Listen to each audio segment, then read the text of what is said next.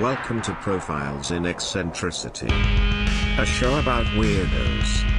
With your hosts, John Fahey, Aaron Peter, and Matt Brousseau.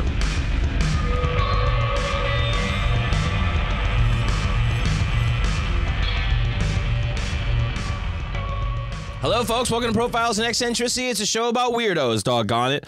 My name is John Boy. I'm your host, John Francis Fahey, the COVID kid, Mm. aka COVID barely 19, baby. Mm. John Francis Fahey, your host, joining me as ever, the pinnacle and perfection of perversion. That is uh, uh, Clark Cunt, Bruce Wang. uh, Bruce Wang, Aaron Joseph Pita. That's me, man. Mild mannered cuck. Mm-hmm. love, ah, pal. You get it.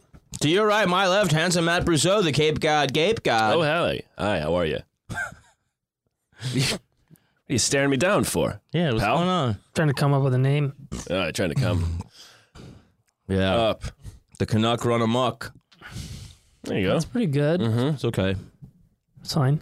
It's all right. It'll work. It'll do. It's hard, Fr- the Mm-hmm. hard- frog with the uncut hog. Yeah. Yeah. Ever heard the story of the frog and the hog? Yeah, frog. I mean, this guy's dick was a real pig. He goes, hey, it's my nature. I'm a frog. what, I'm a simple frog.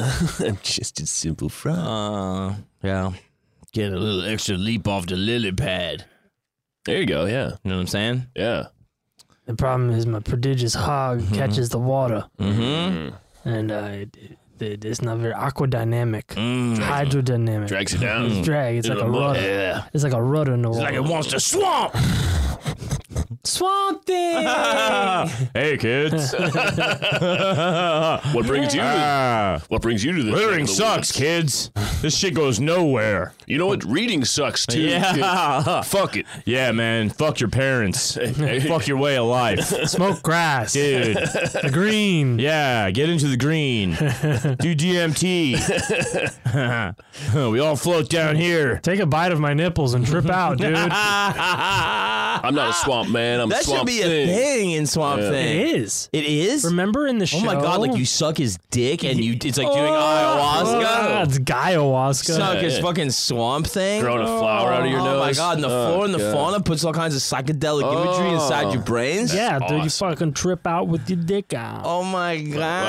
Wow. Uh, In the show, they did a thing, and- and I'm actually I'm sure it was from Alan Moore too, where like he like grows a fucking thing out of his hand, and it's a flower, and he Yeah. You should blows the this. yeah. the, uh, Yeah. the pollen in her face, and she she, She has a fucking and It's she goes like a she delicate goes into grip. animal Mm. antics.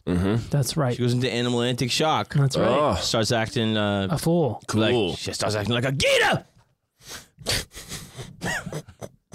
uh, can I tell you about the, the, the fellow with the web searches? Uh, I would love yes, to break yes. this with the guy's, with uh, the with the murder. yeah, you let- briefly touched on violate it this a little man's bit. privacy. Um, so there's one of those guys where he does the classic thing on his child's iPad. Uh, he's killing his wife, and uh, and he's and he's really narrating it to Google search basically. You think he was doing like Siri? He's like, "Hey, Siri, Hey Siri, how do I kill my wife? hey, um, real quick. uh, Siri. Hey Siri, how do you get bloodstains out of velour? Oh my Oh no! Oh, now you're on a list, Jesus Christ! oh. on a fucking list now, oh, ten ways to dude. kill, dude. Of oh my god, top ten ways to kill your wife by Steve Hudgens, Amazon.com. Jesus Christ, Siri, knock it off. Now the thing that's great about this is, What's well? What is it? uh, it's it's well, you're gonna recognize the accent of uh, See the thing about Hodu.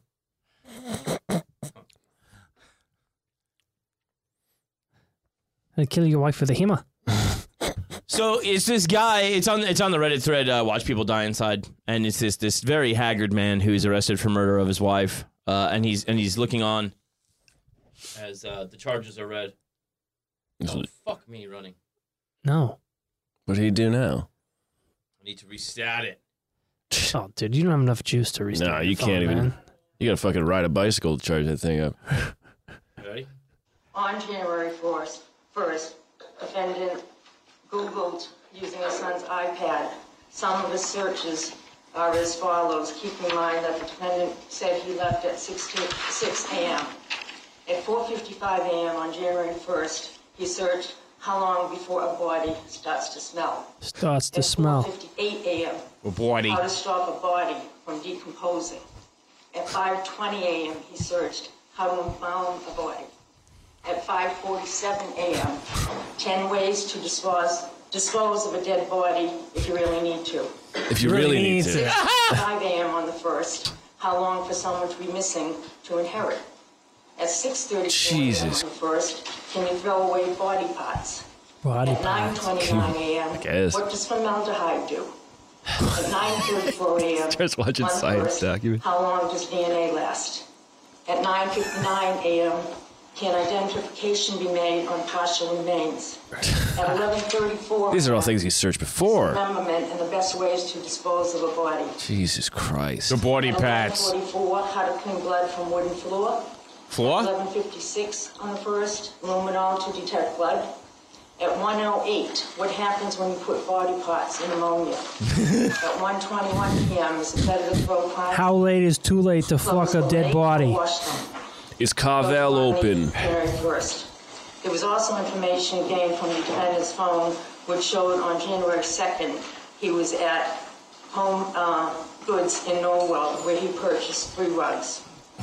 Three rugs. Cover up the stains. One was a wig. There was also evidence he was at Home Goods getting rugs.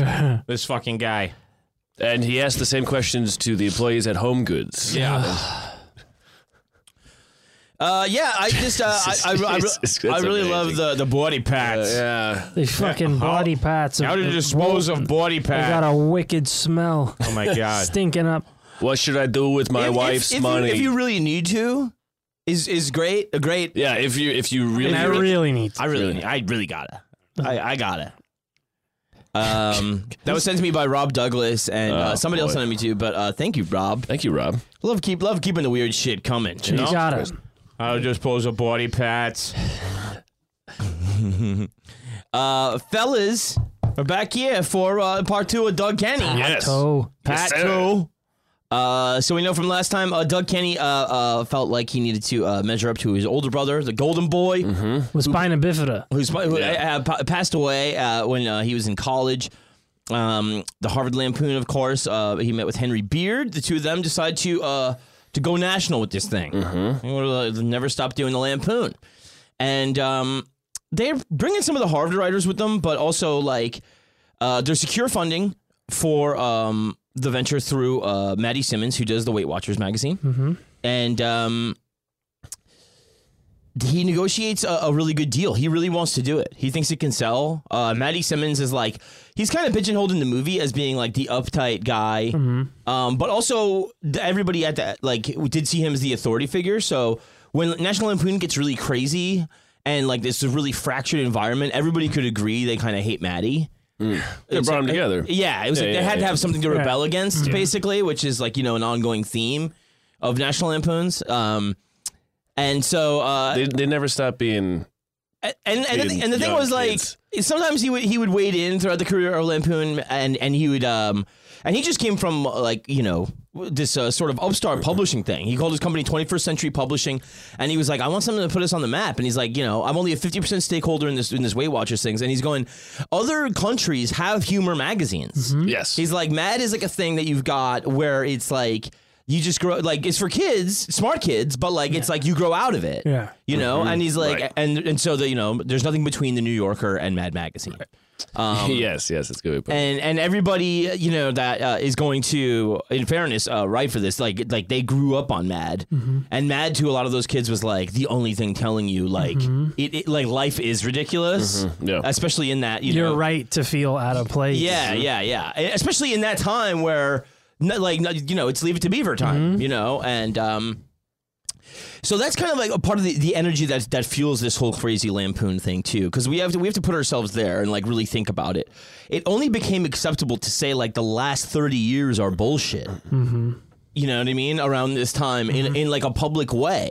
So they also had this like backlog of things to make fun of Decades to, Yeah, to yeah. Lampoon. Oh, you know what God, I yeah, mean? yeah, you're right. So it was like a- anything, uh, you know, especially nostalgia. It, it was like, you know, I, I, like th- the truth was, uh, yeah, it went like that if you added like a lot more alcoholism, Yeah.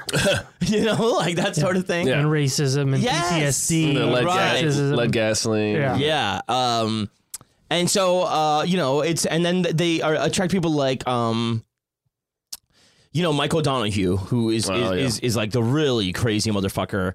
Um, he was like he was the one that were like in those crazy days. Um, he would always rip the phone out of the wall after screaming at and like somebody and throw it out in the hallway. Like al- almost hit people, and uh, he was just probably a profile worthy in his own right. Mm-hmm. yeah, yeah. Uh, later on, he would be the first voice you actually hear in, on the first moment of SNL, because Um, it's he's like the psychiatrist uh, dealing with um, Right. with uh, uh, uh, Belushi. Um, Yeah, and he's played by Thomas Lennon in the movie. Is that right? Yes, that's correct. Yeah, and he was real, real crazy. Um, and like uh, he he he he ended up being the head writer for SNL out the gate Mm. after his his lampoon time uh, comes to an end. But so he comes out and he's just got like this you know this vicious thing. He had like a, like a rolodex of just insane ideas, you know, and you could pull them out like just hundreds of like things where it's like. There's some about this? there's some there's some ring to this and I don't know what this is yet. Cats, cats, cats, But, yeah, cats. ex- I got uh, exactly. cats. Oh, I got seven things in cats. Exactly. Like for real, hundreds. It was a rolodex of just insane, like Yeah. like fucking insanity. Um, and so he he becomes a major voice right away too, but like you know, Doug is really the superstar. Like Doug and his best friend Henry Beard are the ones launching this thing, and you know, Doug is like outsider, outsider, outsider, where he's like suburban kid that's like, you know, the the sensitive art kid that does well in school, but you know, he's not part of the upper class and he has like that class awareness, like I said, of uh, working the caddy shack kind of thing, but his was tennis.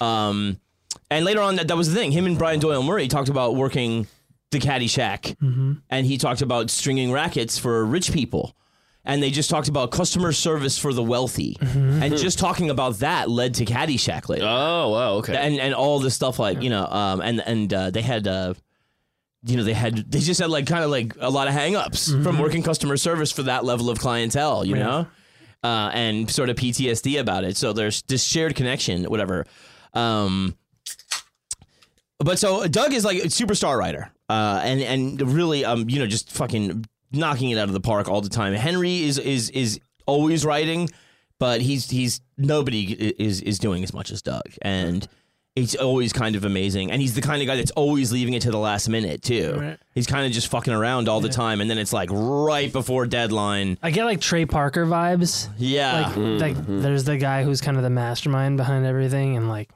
talk about leaving till the last minute. Like, yeah, what is it? Three days to air is the yeah, right, yeah. yeah. Just yeah, that schedule. pressure. That's Yeah. how you make diamonds, baby. Yeah. Um. And so, with guys like O'Donohue, um, O'Donohue had a thing where, um, he you know he just came out as, as this like really crazy voice, very distinct right away, and um, somebody one time sent him dynamite to the office, and um, It was him? uh, and- and he goes, um, he was like, uh, somebody just wrote like, "Hey, Mike, uh, here's some dynamite you can have fun with," and uh, and so he goes and he's like, he calls George Plimpton. Uh, Yes. and he goes, Smart move, yeah. and, and, and he goes, who's a self-described demolitions expert? And he goes, hey man, is this dangerous? And he goes, well, not unless the nitroglycerin has leaked out and crystallized on the outside, which Oh. of course it had. and so at that point, like O'Donohue's thing, and then like they call, you know, um, Hazmat. yeah, but it shuts down like Madison Avenue, like for like hours to get this fucking thing out of there. And then uh, O'Donohue, once he like kind of like got his nerves back together, then he was fighting to get it back because they confiscated it. Total psycho. Yeah, you can see they have to hold him back. yeah, yeah. My dynamite. Yeah. Um, Tony Hendra is another guy that showed up. He was part of a, a British comedy duo, and he was kind of uh, you know writing some oddballs, but he was like writing for television out here, and he was just seeing what was going in the Lampoon, and then he just packed like he had a family, and was just like I'm going to do that, Mm-hmm. and became like one of the crazy voices. Became a good friend of O'Donohue. Uh, saw that O'Donohue kind of had this like private soft side, um, real crazy. Always dressed like uh, uh, Travis Bickle, uh, O'Donohue too. Like all, all, all, Army jacket? yeah, all military like type type shit. Um, So weird.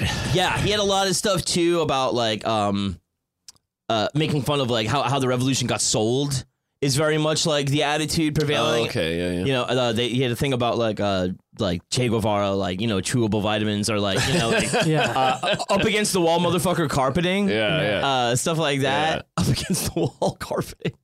Um, and and that was you know, so it's kind of that weird prevailing mood too, where it's like you know the cynicism post uh, uh, Watergate and everything, and Vietnam, and, but it's you know it's going to that. It's going to be like it's just going to get darker in the '70s as it goes on. You know what I mean? Ultimately, leading to uh, the Reagan just fucking just decimating harder. You know what I mean? Yeah. So that's kind of like like the the area you go into at, at the Lampoon. At first, they start out and they have that thing too where they're doing like straight satire, but they have all those like beatnik uh, underground comics artists. Mm-hmm. Do you remember this? yeah. in From the movie. doc, and they were Yeah. saying like and somebody that was like wor- like a, a legit guy, uh, Michael Gross or Gr- Grossman. I was like, I think his name was like Grossman. I'm not sure. Um, but he was he was looking at it and he was going like, this shit is good, but it the fuck it's a mess to look at. Yeah. And Maddie agreed too. Mm-hmm. Yeah. Um, and so Maddie was like, he doesn't have um, final say, Yeah. uh, but he, you know, he's got some say. Um, and he sort of takes on like this paternal role to um, a lot of them. Uh, Maddie, by the way, um, M- Michael O'Donohue, uh, you know, uh, Doug Kenny was definitely looking for like friendly parental kind of Mm-hmm. figures and stuff like that.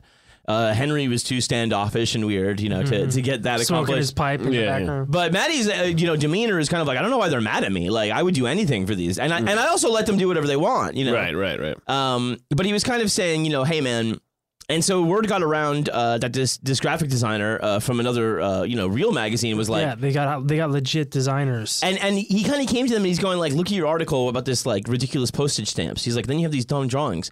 And so he just did redid the article with what his art would have been. He's like, your art has, has to be straight if the satire is Right. straight. You Yeah, can't put a yeah, hat yeah. on a hat. Yeah, Yeah, yeah, yeah. Uh, or or it, it undermines it. Yeah. You know what I mean? It's like letting you know, hey, this guy's you know uh, jerking you off, and it's not subtle. Yeah, it's le- it's less satirical. Yeah, and also those guys too were like just like doing whatever they want, and and uh, Doug Kenny and Henry Beard, I think you know, just didn't like the confrontation, and Doug also wanted it to be this kind of like beatnik periodical too, Mm-hmm. and have some underground reach, but it was like it doesn't sell, you know, um, so then, then once they got going, and they released all this, what this guy could do. Um, first of all, uh, Michael Gross, uh, he never was in conflict with anybody because they were like, we cannot lose him. like he was too like too valuable to the team, so he was never, never in any of the Right. beefs that are going to come up Yeah. and um he uh you know uh he just ha- has that slick look where it's like, and now it's sellable, right? And so that's the thing Maddie gets going too is he's going like, look, fucking, we keep expanding and expanding, and now that we have this look down, like, you know, uh, he hired real ad guys that showed up like in three piece Yeah. suits, and they were like, yeah, man, we're fucking like, Put a gun to this dog's head. they're, they're, they were like they were like we're here to fucking they, they, they had this ad campaign that was there's nothing funny about the way it sells and, so, and so they would get on to like you know uh, i mean you can still have like cigarettes and, and booze Yeah, things yeah, and yeah. that you know what i mean um, and also they were like stereo equipment anybody listening to music like like rock and roll was kind of intrinsic to the thing so it was like and then they just kept expanding like how much they got per page per ad and they kept blowing up and up and up and now when they really set out to do this too they had made this deal with with uh with maddie with rob hoffman who came from the harvard lampoon too and rob hoffman was just like really driven in this deal and he was going like uh there's gonna be a forced buyout um after five years right because maddie really wanted to make the deal and he would have to buy their shares at uh, something like fucking 16 times earnings or something like that. And so it was like this thing where when they signed this deal to first launch the magazine and and uh, you know get um get all the financing for it, it was like they basically had set it up where the more successful the magazine was, potentially the more uh, difficult it would be for Maddie to, buy, them, out Mm. Yeah. right? Um, but he did, and uh, he was like, he was like Hoffman was just definitely the better negotiator, and I really wanted to make this deal happen because I really believed in these kids, even though like they came from a totally different world. He was like, I just, I just saw that it was funny. I was like, it's gonna work, you know. Um, so that's kind of like the background of, of while he's there. Um, as you know, like shortly after it really gets cooking, Doug Kenny just disappears, right? And he goes to Martha's Vineyard and he's staying with his friend uh, Peter Ivers, you know, who I talked about in, the, in the first episode. Not Martha. and um, and he starts working on this novel, uh, Teenage Communists from Outer Space, Tacos for short. Uh, and that's where he got. It's really where he got the name from. He was like out in L.A. and he saw a taco sign and he was just like Teenage Communists Outer Space. And uh, he had this thing where he was really driven as a writer. He really, he wanted to be like a really fucking. Um, you know, respected writer, and like so he had done this thing where, um, his you know his his first thing out the gate is he's created this amazing fucking magazine, and he's the star contributor. Um, and now he's kind of like I, I, I he's always wanting to push to do something new, you know. And so he's like also he had a note that he left for Henry, which just said, uh, um, uh, "I gotta leave, or the eye in the sky is gonna get me," which they also thought was a suicide note. um, and uh, but then it was just like he's gone and then like you know people like michael gross it was like i feel betrayed you know um some people were were uh you know just grumbling about it people were very dismayed but like it was like you know the star had had had abandoned ship without any warning Wait, how how soon into the s- start was this? um it's probably fuck year two maybe Okay. Um, let's see. But uh, yeah, it was it was you know it was it was cruising along at, at a, you know and, and and going really well.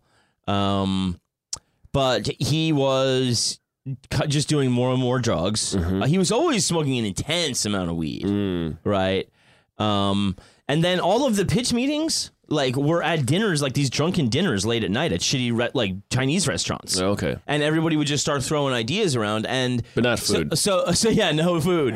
But Henry Beard was going like, "This is like all I did." He's like, "I, I worked like ninety-hour weeks, yeah, yeah. you know," and he's like, "I had no kind of thing." And then you know, it, it only got worse, of course, when Doug disappeared. So now he's building up this kind of like huge resentment too, and he also knows that they're, they all kind of know there's this five-year cap too, like you know, um, but they don't really understand how potentially huge it can be and would be um, because they just once they got their shit together, they could not stop expanding. Um, it was it was amazing, you know, um, and people were just seeing something they identified with that they just could not get before, Yeah. you know, and it was it was really unf- it was unfiltered. There was tits in it all the time. Oh, It was like Oh. it was a, it was a it was a huge fucking deal, you know. Um, i- and y- television's not going to go there. Movies aren't Right, really going right, to go there. right. But a magazine, you know, just like the printed word, you know, it really it really butts up against uh, First Amendment shit real hard, you Mm-hmm. know. And they went all the way for it, and it was fucking massive. It was just a fucking landslide. And that's the thing, like you kinda got into gotta get into like the vibe of like what was allowed and like Smothers Brothers, like we talked about, Mm-hmm. laughing, whatever. And it being this massive, massive thing. And um and then they start fucking around with the radio. mm-hmm. And then that's when you see like National Lampoon Comedy Hour. yeah, yeah, yeah. That's when they start. You start seeing people like Radner show up, and um, you know, uh, I think O'Donohue was was in charge of the radio hour. Um, and they kind of uh they they split him up uh with Hendra because Tony Hendra had slept with a girl he dated, and O'Donohue was just like, "It, you have to fire him to Maddie Simmons," and he's like, "Dude, because he fucked. No, I'm not doing that." And so Henry Beard is like telling Hendra like just keep a low profile. Everybody's di- like divided in the office. It's insane. It's childish. Yeah. um, Hey, these comedy writers, you say childish? yeah, yeah, yeah. So it's so weird. Uh, and so and Hendra gets put on this um this uh uh you know um then they do like a comedy album right and he gets put on this Lemmings thing and Lemmings is the one where they're like uh they're gonna recreate Woodstock but it's like yeah John Belushi kind of comes out and he's the one like hey we're all here to fucking kill ourselves right you know and by this time like think about like uh, how many rock stars had actually died Yeah, yeah. and so it was kind of a thing where like they had like you know uh, people coming out, and and Christopher Guest was doing like his Peter Taylor stuff, um, and and that took on a life of its own. And guys like Chevy Chase and Belushi and all that were going like, this is this is like a brand now. This is like us bringing like Second City shit with Lampoon like brilliant writing, and it's it's they, they know that it's something real special, and um you know obviously that would be SNL. just SNL. Yeah. Um, and and Maddie was approached by somebody to be like, hey, you know, do you want to do TV? Like Johnny Carson is is out of um he he doesn't want his his reruns on all weekend. Um, I don't know why. I don't know if that was like an overexposure thing. But um, but they had to come up with some original late night programming. and He so I- Hmm. probably probably felt he wasn't getting paid well enough, so he's like, "Fuck it." Yeah. what do you know how Lorne got uh, attached to all this? he was going to all the Lemming shows. He was going to all the Lemming shows, and he just saw the opportunity. And then you also um, keep in mind, uh, you know, he, uh, he's getting a lot of people that that left too, right? And um, like Michael O'Donoghue had left by that the National Lampoons by that point. That's kind of jumping ahead, but um, but yeah, he he just uh, just fucking- just grabbed grabbed everybody he could, you know. Um, and um, they still would come back, of course. Like they were still friends there. Like you know, they show up in Caddyshack and, and stuff like that. Um, but yeah, when when it took off, um, they said you you felt all the air go out of the lampoon, and they just knew that like it was ridiculous. They had lost this opportunity, and they were kind of like eh, like you couldn't admit you, it was good. Right. What At SNL? the office, yeah, like you yeah. couldn't say you liked it Right. like sacrilege, you know. At that point, it's more like uh, I think PJ O'Rourke took over, um, and uh, the, you know it wasn't doing as well anyway, but it was still such a brand too. Um, like they had like it was it was by that point it was like posters, books, albums, the radio Right. show.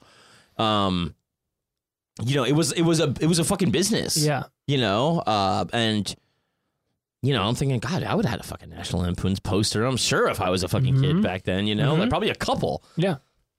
um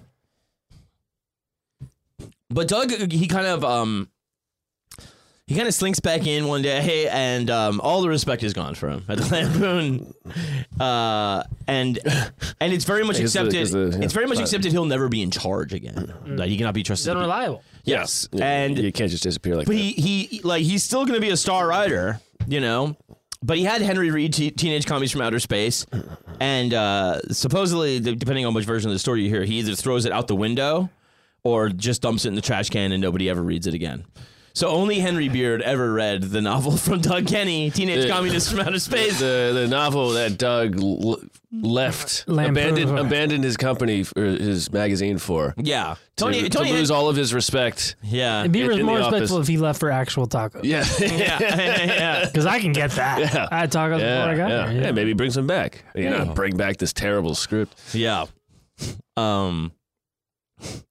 Hey, you offered me a taco. Yeah, so I mean, he gets it. Yeah. So Doug comes back and um, you know, um but then he's busting out just like amazing writing again. Like I told you about the first blowjob thing.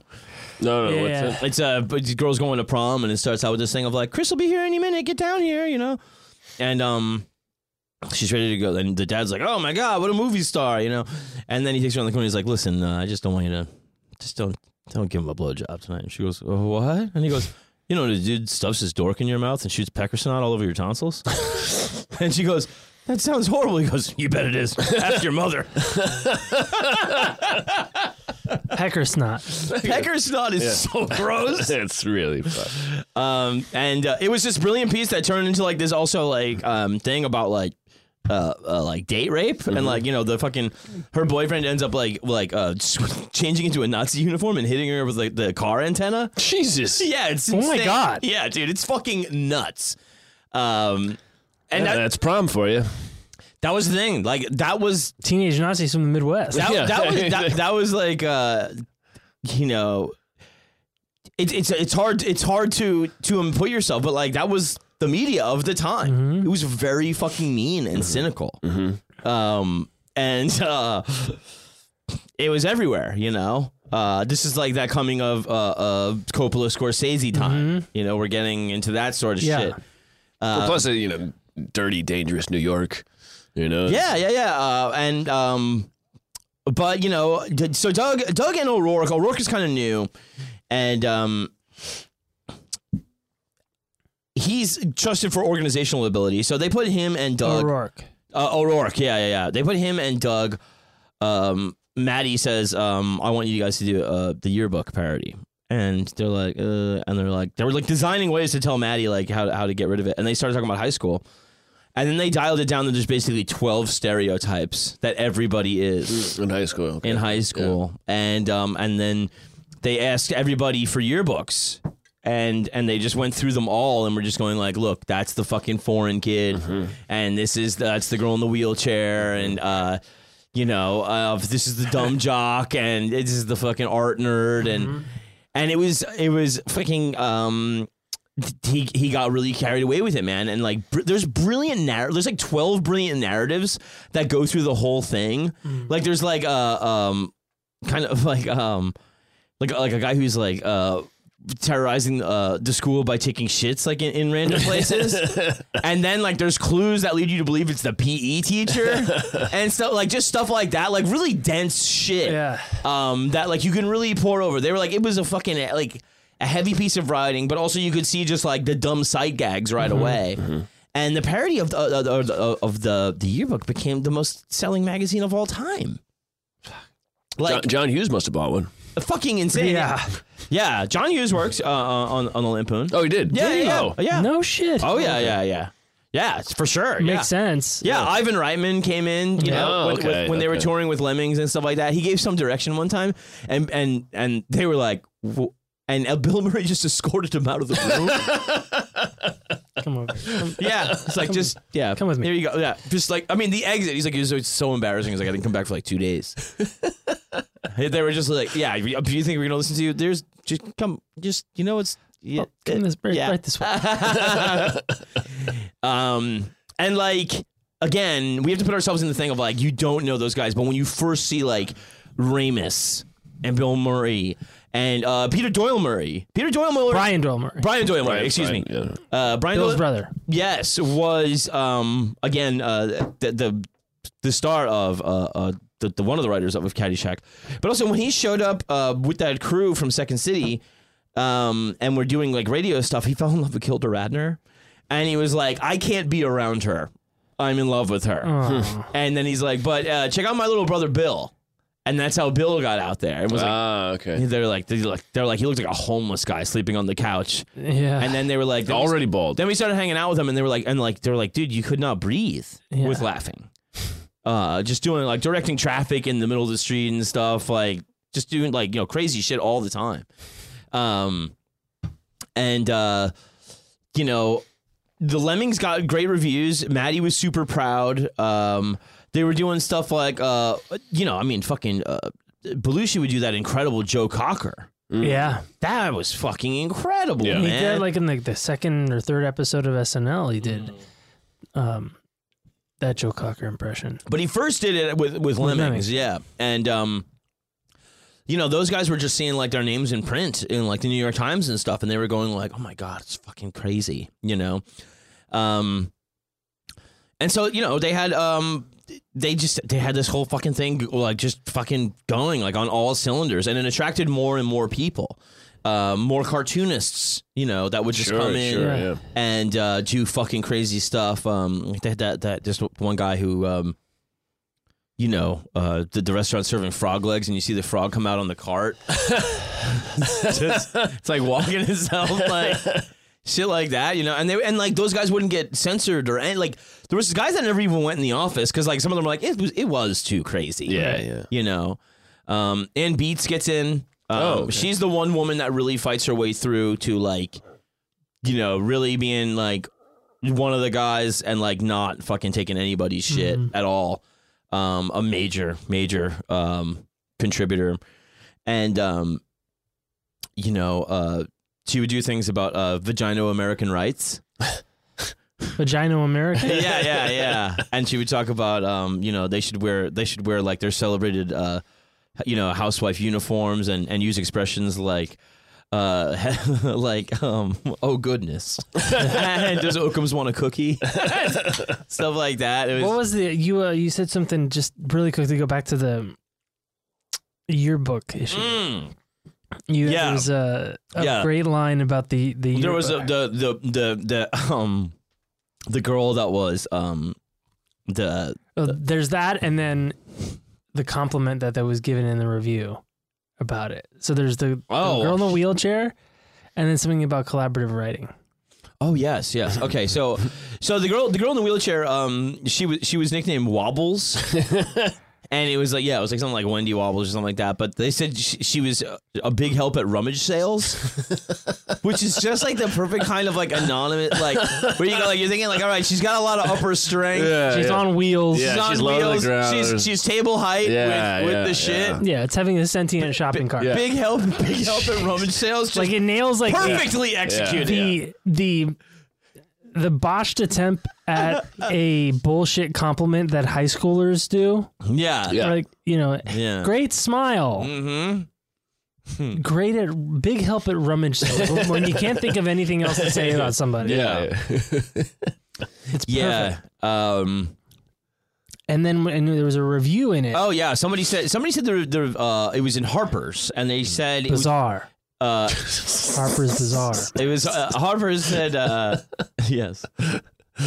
Buzzar? They said it was the greatest piece of collaborative writing since the King James Bible. Wow. Pretty good. That's that's, that's uh, high praise there.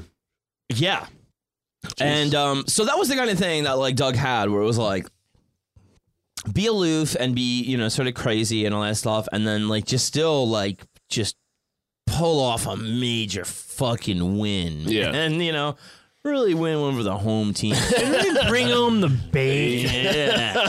fucking deliver, dude. Fucking so uh so Dude, when you absolutely positively have to be Mm. there, Except no substitutes. anything else would be uncivilized. Mm-hmm. Um.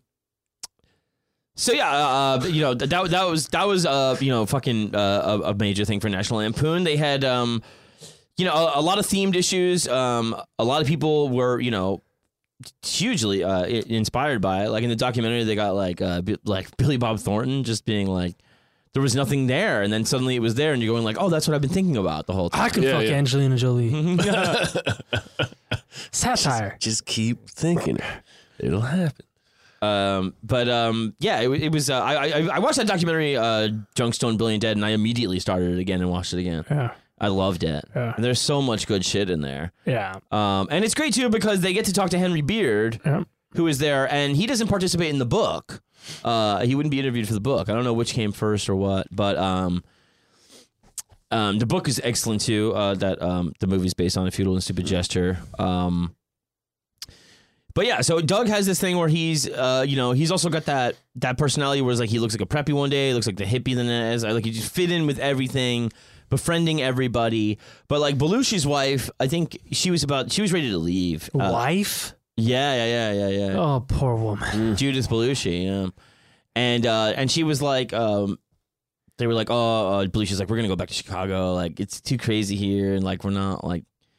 And um, you know she's miserable, and he's like, "What does she do?" And he's like, "Oh, she does uh, art," and they hired her as an artist. Yeah, And then Doug Kenny showed up after after his absence, and um, and he was like, "Oh, how nice to meet you." And she was like, "Oh, I thought it was like partially because maybe he was Midwestern, but she's like, also that was just him. He was just like extremely kind, you know, and made everyone feel really like interesting and and loved, you know, and um, he uh, you know, he, he continues batting away, writing great shit."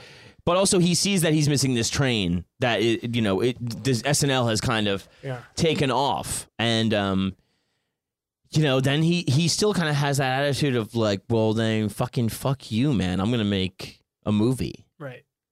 and then that's the thing where it, it gets going on Animal House because he's looking at it like from hearing these other guys' stories, like Brian Doyle Murray with Caddyshack, and he's going like, "Fuck, man, that that was not me at Harvard. I'll tell you that." But he's hearing about like this really debauched shit, Mm-hmm. Right. and then uh, I think I think the the uh, the fucking um, you know uh, that just kind of sets him off, and they have this crazy treatment. You know, Ramus is involved, and they get uh what uh, uh, Landis right? It's Landis. Landis I think was coming off Kentucky Fried movie, and um Oh my god. And dude, crazy shit happened there. Uh, you know, Doug was there all the time. And see, like the thing is, like it was the same thing. Like I told, um, I don't know if I told you, but with the uh, when they got the New York City school um to to actually dress like the students for the uh uh, the the yearbook issue.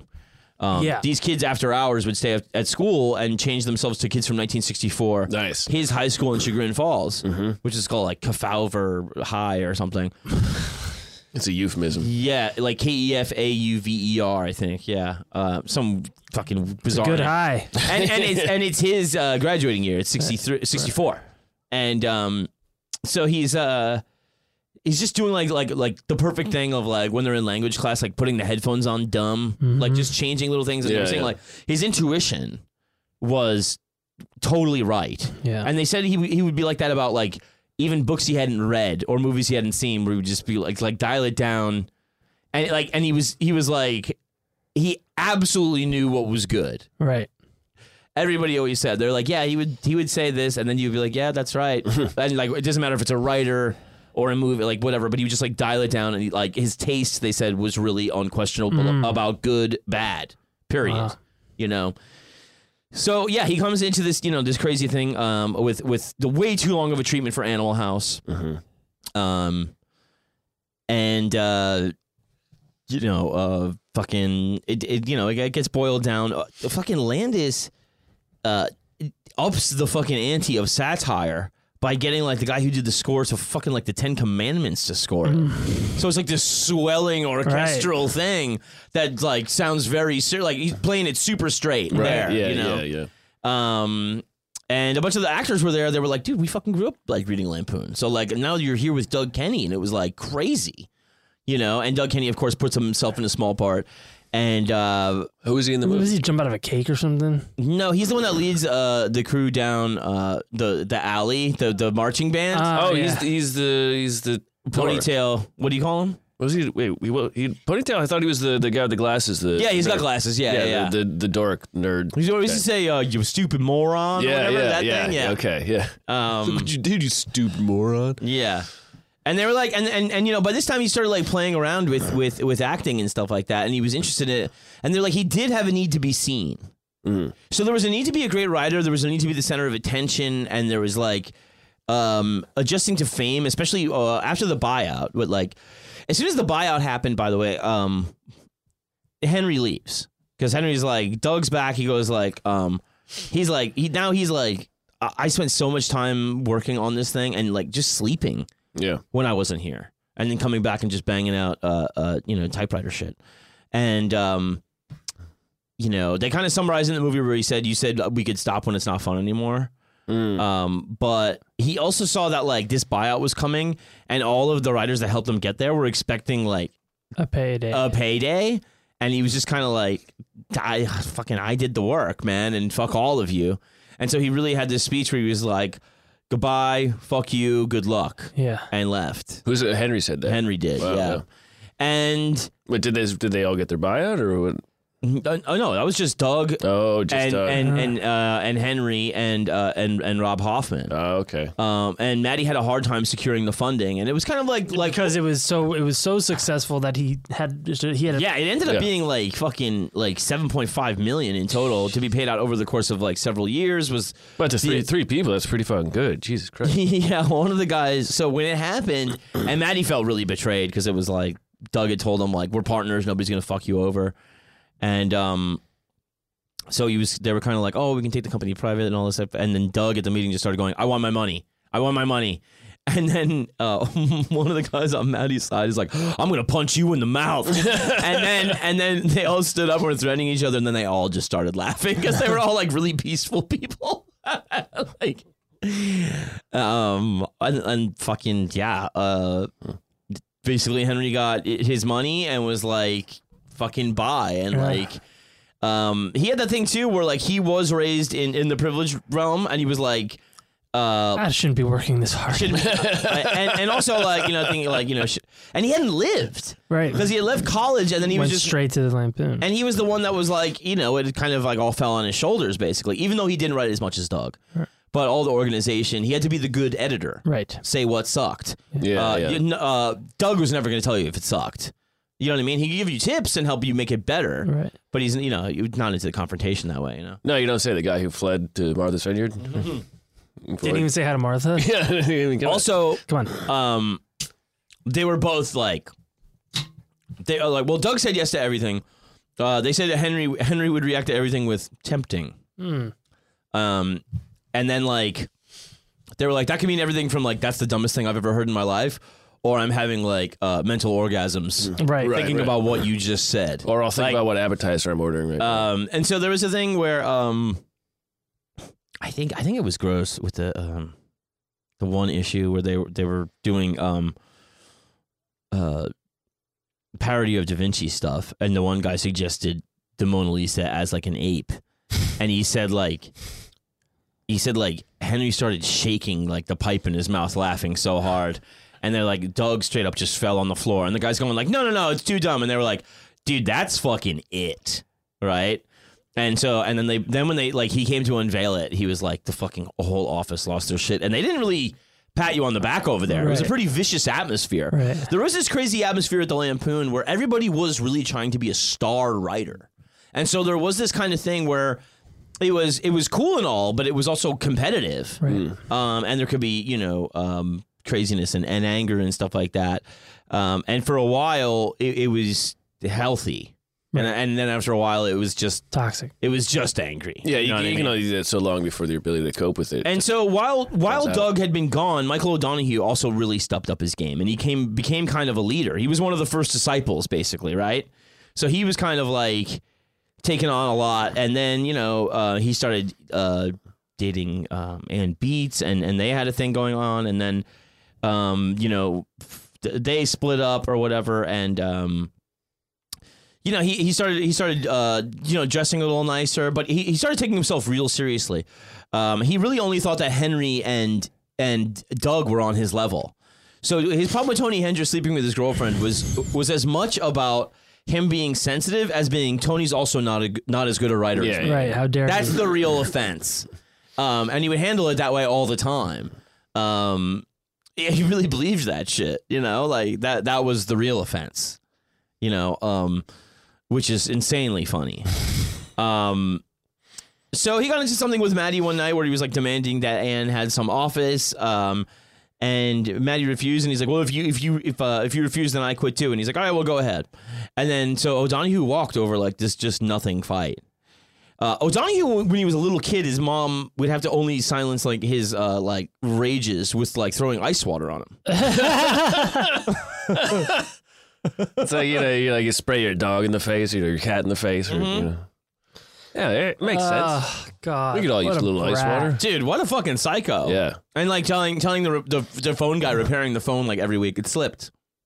Right. Oh, yeah. It slipped out the window. Yeah, Fifth yeah, yeah. Avenue. Yeah, Yeah, it slipped. Again. I meant to throw it at somebody. This It darn slipped. phone. Yeah. yeah. Um, and so you know, for, for for a while it was it was um, but so d- you had this thing where leadership kept abdicating, right?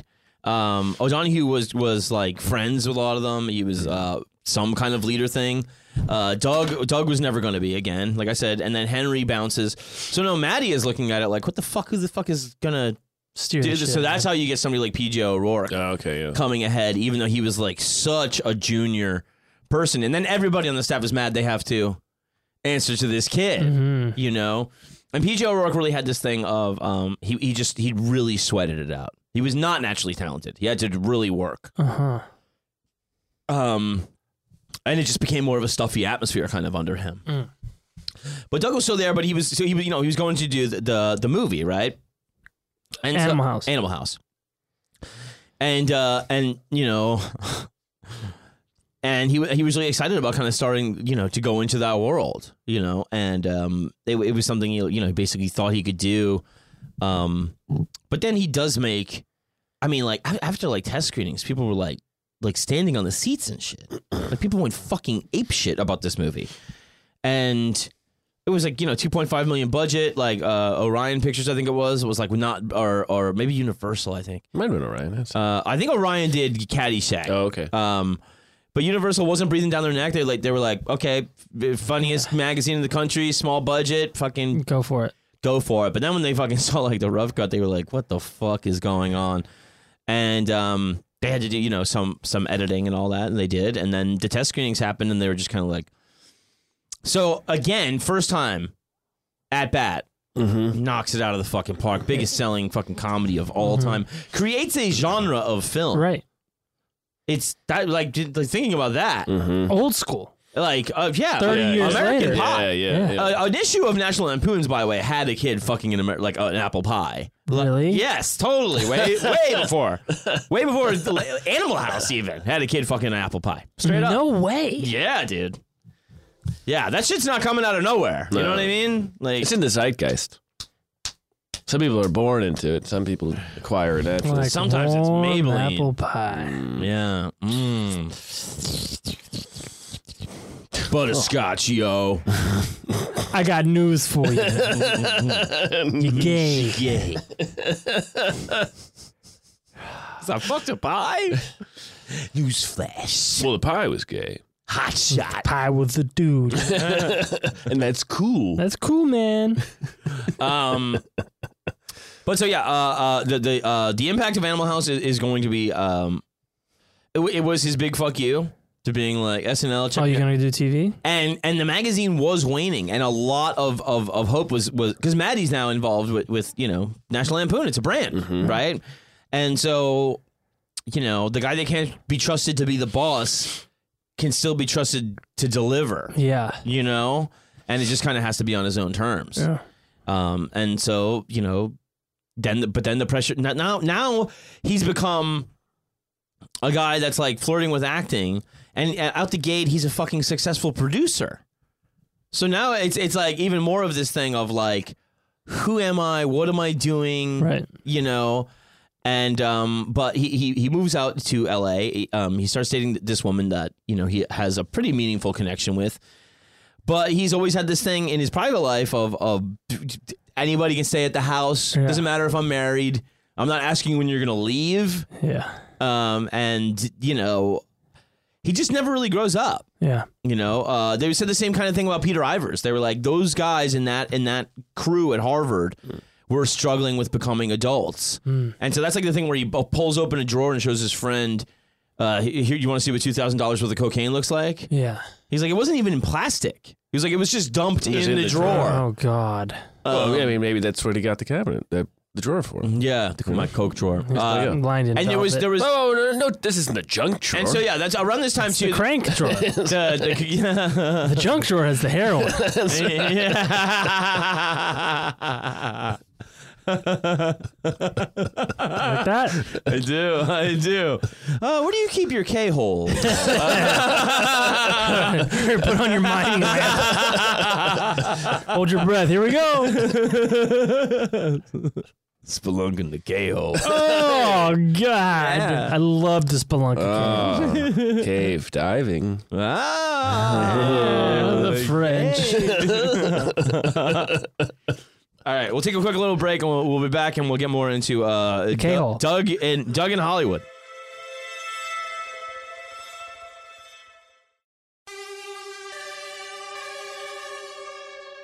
And we're back. Yeah. Um, so there is, uh, there. I mean, you know, there's a couple, a couple of things about this heyday of Lampoon. I really don't want to undervalue it. Like I'm saying, I was kind of, Well, value, baby. I was going like, I was like, I need to really have the boys, the boys I love, my boys, Us? you boys, Matt and I. get into the mental thing of just being like, like, just imagine that time with, especially no filter, seeing Radner, Murray, shit, like doing that level of shit, you know, because it's gonna go to SNL, but like, there's a lot you can't do on SNL, man. Right. Yeah, yeah, Uh, yeah. And and like I mean, just Radner alone, we forget was Yeah. a fucking monster. she dude. was like out of all of them. she- Yeah. she, was like the crown. Everybody jewel. and everybody. Loved, yeah. Everybody. Yeah, fell in love with everybody her. loved- Eh, yeah, and like you know, Ramus goes to SCTV after, and like he's kind of running shit there. And he always has a thing too, where he's kind of um, organizer, director, writer, performer. Like he's he can really Yeah. kind of do it all, you know. Um, and and they were they were just um, you know, they were they, they were getting to that level too where it brought all this new energy. And so like this cynical kind of like writing room and stuff like that. And National Lampoon had this famous thing where they, they always would lose advertisers. Um, and get sued. And one of the big ones was showing the, the floating Volkswagen Beetle and saying if Ted Kennedy had driven a Volkswagen, he'd be president today. and, and like Matty Simmons, I think I think he was on like Tom Snyder or something Oh, that's and they brought it good. up That's good. because they they had to uh you know, like retract it and like you know and i- issue apology and all sorts of shit from uh the lawsuit from Volkswagen. But also, Matty Simmons when he was on Tom Snyder was going like, "Well, he would be president Yeah. if he drove a Volkswagen. Yeah. Like if the car floated." and you go like, "Yeah, it's fucking shit." If it was, You a, know what I, I mean? mean? if it was a hard top, yeah. Yeah. And uh, you know, so and, and they have this thing too that um, you know, O'Donohue especially was like very into being subversive. And he was kind of going like uh, the comedy is the frosting. You want them to eat the cake. Right. And the cake is kind of like where, you know, the the Substance. the substance and the pol- politics and the morals lie and stuff like that, you know. Um, and then they had a thing too where they were like, um, you know, attacking somebody that was sort of progressive in, in a thing, and there, there was a big heated debate about that. Like, well, should we do this? Because like he's an asshole, but he's kind of our asshole, you know. Yeah. And they were just kind of like, it's fucking war on everybody if it's funny yeah. on everyone. If it's funny, it doesn't matter. And that was the thing is that you you could see uh, it just made you trust it all more because it was fair, Yeah. you know. Um, but when they do the, the Lemmings thing, uh, it's great too because you know John and Yoko they posed for a photo funnies thing. The photo funnies thing was like I said, um, Doug came up with you know to do like uh, sort of like still Polaroids of like you know them with like some cute girls or something. But they were like, they need to they need to know the writers. They need to put a face Mm-hmm. to what they're reading. It'll make them feel closer to us. Like, oh look, they're just Sure, a, jer- they're, sure, they're, they're yeah. a jerk off like me. And Doug was also really into being a star, so he was happy to do those kind of like Henry would kind of do it grudgingly. It makes sense for a magazine like that because, like, for Mad Magazine as a kid, you'd be like, Um, But these his people are old." but his intuition was right. that's what that's what I mean. It was- Yeah, it makes sense. It for was a magazine thing like where that. like it was like, and that's what I was saying about um, you know, the thing of uh, the guest host on on on the Daily Show. Terrible idea, because now it's a show with a writing staff And not a- that has no physical form to pin it on, Right. And it's just because of indecision and not Cowardice? wanting, yeah, cowardice, sheer coward. Pick somebody, and like well, well, I mean, you know, Car- Car- I mean, when Carson had guest hosts, it was it was still a show. yeah, yeah. Now, And it the was- Daily, and it now was- the Daily Show is, is indefinite guest host. Oh, really? Mm-hmm. Oh, yeah. That is bad because you're like, why would who would watch it? Terrible, terrible for morale. Like, if someone watches it this week, doesn't mean they'll watch it next week. It's it doesn't. and make it's sense. not it's not that it's just not that kind of thing Yeah, it wouldn't. they all have you know their own brand and it goes like like it was different when it was kilborn it was different when it was john stewart like Yeah. Mm-hmm. they all have like their own thing but you gotta have something you can pin it on and Yeah. doug kind of knew that Yeah, yeah. and and so um john and yoko did a photo funnies Mm-hmm. um s- so people were in like the hipster like sort of uh cool things. They were going like James Taylor went to a Lemming show where they parodied parodied him, Mm-hmm. and he was kind of like just like hiding his face because he was embarrassed. and on heroin. uh, yeah, yeah. Um, He was in the drunk. but Drunk driver. what I really liked is they did this thing where they took an interview from John Lennon where he's really uh, r- just um, really about. They just use his own words against them, and they go like, "If we rearrange these, and we um, we get them to rhyme, it can be song lyrics." So they make magical magical misery tour. Um, which is just taken from an interview with John Lennon, where uh, he just says terrible things about other Beatles and such. Um, and I think we're gonna play it. all right, well, let's play it.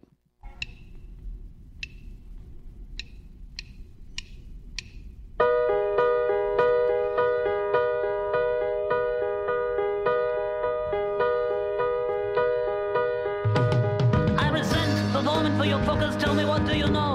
A lot of faggot middle class kids wearing long hair and trendy clothes. Look, I'm not your fucking parents, and I'm sick of uptight hippies coming knocking at my door with a fucking peace symbol. Get this fat fat. I don't owe you fuckers anything, and all I got to say is fuck you.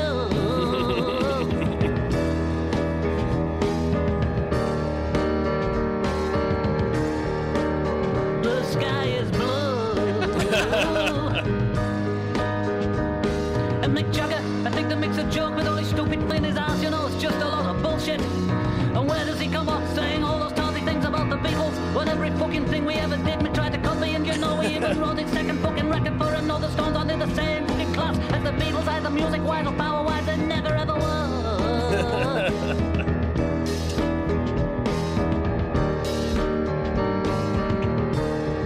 Pardon me, sir. Paul said he hated Yoko. Tell me why should Yoko have to take that kind of shit? Shit from those fucking sons of bitches. George said she gave up evil vibes. I should have beat the fucking shit right out of him. Him with his fucking Hare Krishna. Me auntie, she tore up my fucking bones. She just threw the bastards out. I can't forgive her cause she didn't treat me like a fucking genius. Look, you bastards, I'm a genius like Shakespeare and Beethoven and Van Gogh. Don't you dare criticize my work. No, Doric Yoko was one of the fucking best rock and roll records ever made. I'm a fucking artist. I'm sensitive as shit. I throw up before I go on stage. I can make a guitar speak. If I could be a fisherman, I would, but I can't because I'm a fucking genius. I was the walrus. Paul wasn't the walrus. I was just saying that to be nice, but I was actually the walrus. You know that rubbish he's been singing? Eastman was an animal! A fucking stupid middle class pig! I won't let fucking animals like that near me! Yoko is a supreme intellectual! I'll tell you why nobody likes her music!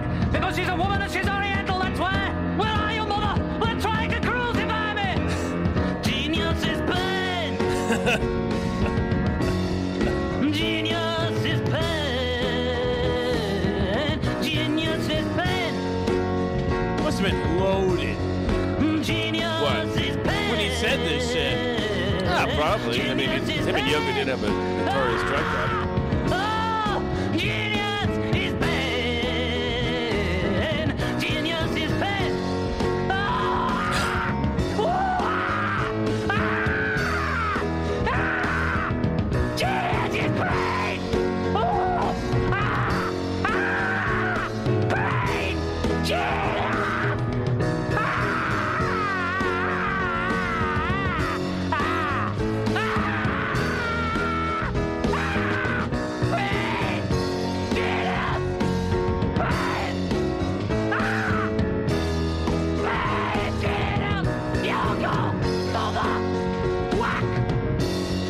Iceland! Ah! Ah! Oh, fuck! Fuck!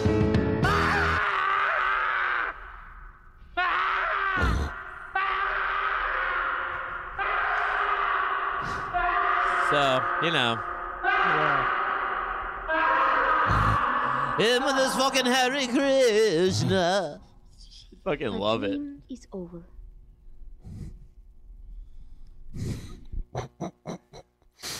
I like uh, the uh, the George says he gave off evil vibes. I should have punched him. in the the album cover for this. There's, they put an NRA sticker on it.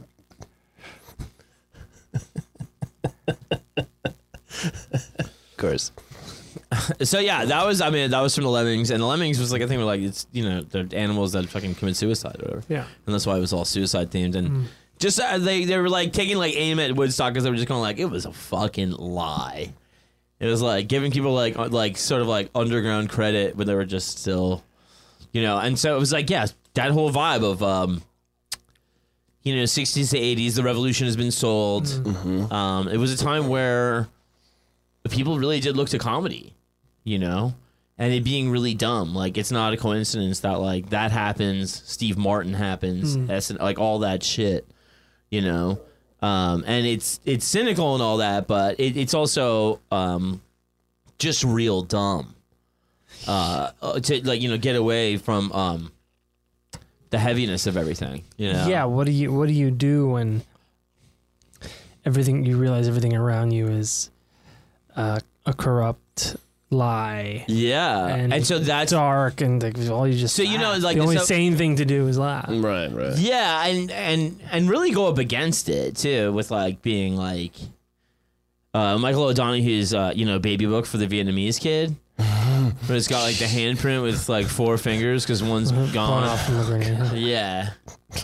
and it's like the mom, like notes from the mom, and it's like her her parents are dead, and it's like I I had a friend, but he dead too now. like stuff like that. You know, Jesus Uh, Christ. yeah, it's really fucking rough. Um, but it was that thing. Everybody was confronting all these lies about everything. You know, um, Well, yeah, I mean, I think that cynicism, the the the the strength, the force of that cynicism is is in- inversely proportionate to like what they feel like the force of the the shit, the bad shit going on around them. You know, the, the cynicism rises. You know, they're coming out of Vietnam and all of that, so their level of cynicism is is so much higher than like e- Yeah. e- you know, even today. Like you know, the cyn- it's hard to. There's things to be c- cynical about, but they're, they're not. A, I don't think they're as. It's not being channeled through comedy. Yeah. No, yeah. it's It's just cynicism yeah. and Yeah. bitterness. Yeah. Yes. Um, and you know, there was that thing too of um, you know, Doug would talk about like his mom, uh, you know, drank too much. Like she would go into these crazy rages Mm-hmm. and like throw like break shit and stuff, and like it terrified him. You know what I mean? And so he was also seeing that thing of like, uh, you know, the the falseness of how the family presents Mm-hmm. Right. and how it really is, and you know, probably a bad place to be a sensitive genius. Um, Mm, Chagrin Falls. Sugar Yeah. Falls, and in that family too, were like, you know, when he started making money from the the fucking movies and all that shit, like he really fucking um, he, he just bought his parents like a place in the Uh-huh. Hamptons and stuff, and like somebody gave a toast there to him, being like, oh my god, all this success and under thirty, like you know, don't you, his parents, you know, have like you know, and like his dad says something like joking. Uh, it'd probably be the same if he wasn't born. Like, it's just he's got a house in the Hamptons from your son. Yeah. Uh, and like and like you- Doug had this thing too with the money after the buyout where he was going like I don't have change, so you're taking a hundred. Like that's Right. there's no way like of of knowing how to deal with money. And also felt like it was embarrassing. He had said when he was younger, he's like if I was like a millionaire by the time I was thirty, he's like I'd probably just kill myself Right. um, in the high school yearbook um, issue, uh, the in memoriam is to a, a student that's him. Uh, oh God. yeah, and you know, so there's things like that uh, kind of throughout, and um, you know, uh, t- it's just uh, a lot of people kind of saw like. You know, he, he was depressed. Uh, he, he didn't like the way that this whole uh, Hollywood thing worked. Like, he was really conflicted. Like, he kind of wanted to be a private person, but he really wanted to be, like, extroverted. And, um, yeah, he's letting people sleep on this couch without any questions asked, and you know, it's like, Yeah. you can't really square those two. Yeah. Be, want, being an introvert and wanting recognition are you know. Oh yeah, no, no, no, no, I know he would Yeah, definitely not yeah. be an introvert, but it was like a thing where like he wanted to be uh, quote unquote normal. Right, Um, but you you in, can inherently you know can't be normal. if Yeah. you want praise for your you know public works. Yeah, Yeah, being normal is like working a nine to five. and he did hold. Genius is pain, dude. Yeah, and he did ho- hold himself up against you know uh, like real serious writers like Evelyn Waugh and stuff like I talked about in the first episode, Mm-hmm. and he was kind of like, you know, um, he he took that shit very very seriously. Um, and so you know, there was this thing then from Maddie about like, oh, it's sequel, right? Yeah, Animal House sequel, and it was like, no, you know, Mm-hmm. I mean, like- the movie ended with the what they all did in the future. It'd have to be a completely different. I know, movie. yeah. Um, and I think they did like a, a Delta show, TV show, um, and it lasted about a year. And they were just kind of going like, uh, Maddie was interviewed about it. and He's like, "This is like the first thing that's ever really failed," and it was really like, "Well, you can't do that shit on TV." Yeah, you can't. There's no tits. There's Uh, no swearing. And it was also yeah. like on like Saturdays or something, so everybody was out on the weekend anyway. yeah. Nobody's home. Or like- watching SNL. yeah, it was like it was like yeah, it was like more prime time too. It was like a fucking half hour format, and like it had some people from the movie and stuff.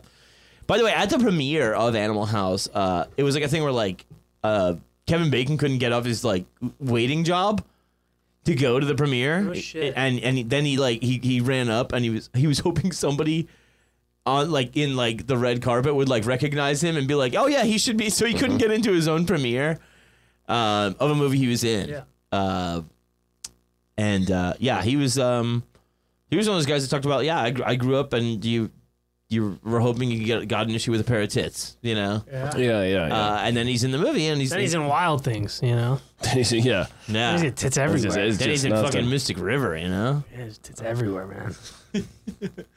Um, But yeah, so he, uh, you know, Doug kind of knocks it out of the park and uh, and really bails out uh, National Lampoon as a company. And but then he's over there and he's going like, um, well, no, I'm this trusted movie guy, and so he dials in on Caddyshack and he's getting real into the coke too. Yeah. Uh, you know, real, real and into the Chevy. coke. Uh, yeah, him and Chevy, and uh, you know, um, I think he he, he kind of almost they said like he maybe was trying to recreate older brother vibes with Chevy. Um, but also like Chevy was the kind of guy where they said like he, he would do like a like a bunch of booze and blow and just like bounce back really fast and like Doug started looking like haggard. You know what I mean? Like he couldn't kind of keep up, and that was the sort of energy that you know made Chevy leave Hawaii. like, You know later on. but Uh, uh, also, you increases depression. what's that? Increases depression too. I mean, more likely to be depressed if you. oh yeah, Dude, the but- come downs and Yeah. all that stuff. If he's doing Yeah. coke, it's, it's making the lows lower. Is what he's saying. Yeah. He had some business meeting with some people one time and he just did like a huge rail off his arm at like 9 a.m. And people were going like, fuck, dude, like we all party, but like, Yeah, don't you're use doing this your- before a meeting at 9 a.m.? Like, they were kind of looking at him. Um, And not, and not off your arm too. I mean, there's a, plenty of tables. there was some around. like rumors too that he did stuff like he would like, you know, drive around like the Hollywood Hills at night with the lights off and shit. No, So it was like a thing where you go like, mm, it sounds, sounds like uh, death wish. yeah, death wish sort Courting of. thing. death, yeah, uh, for sure, for sure. Um, You know, baby, an accident always looks better.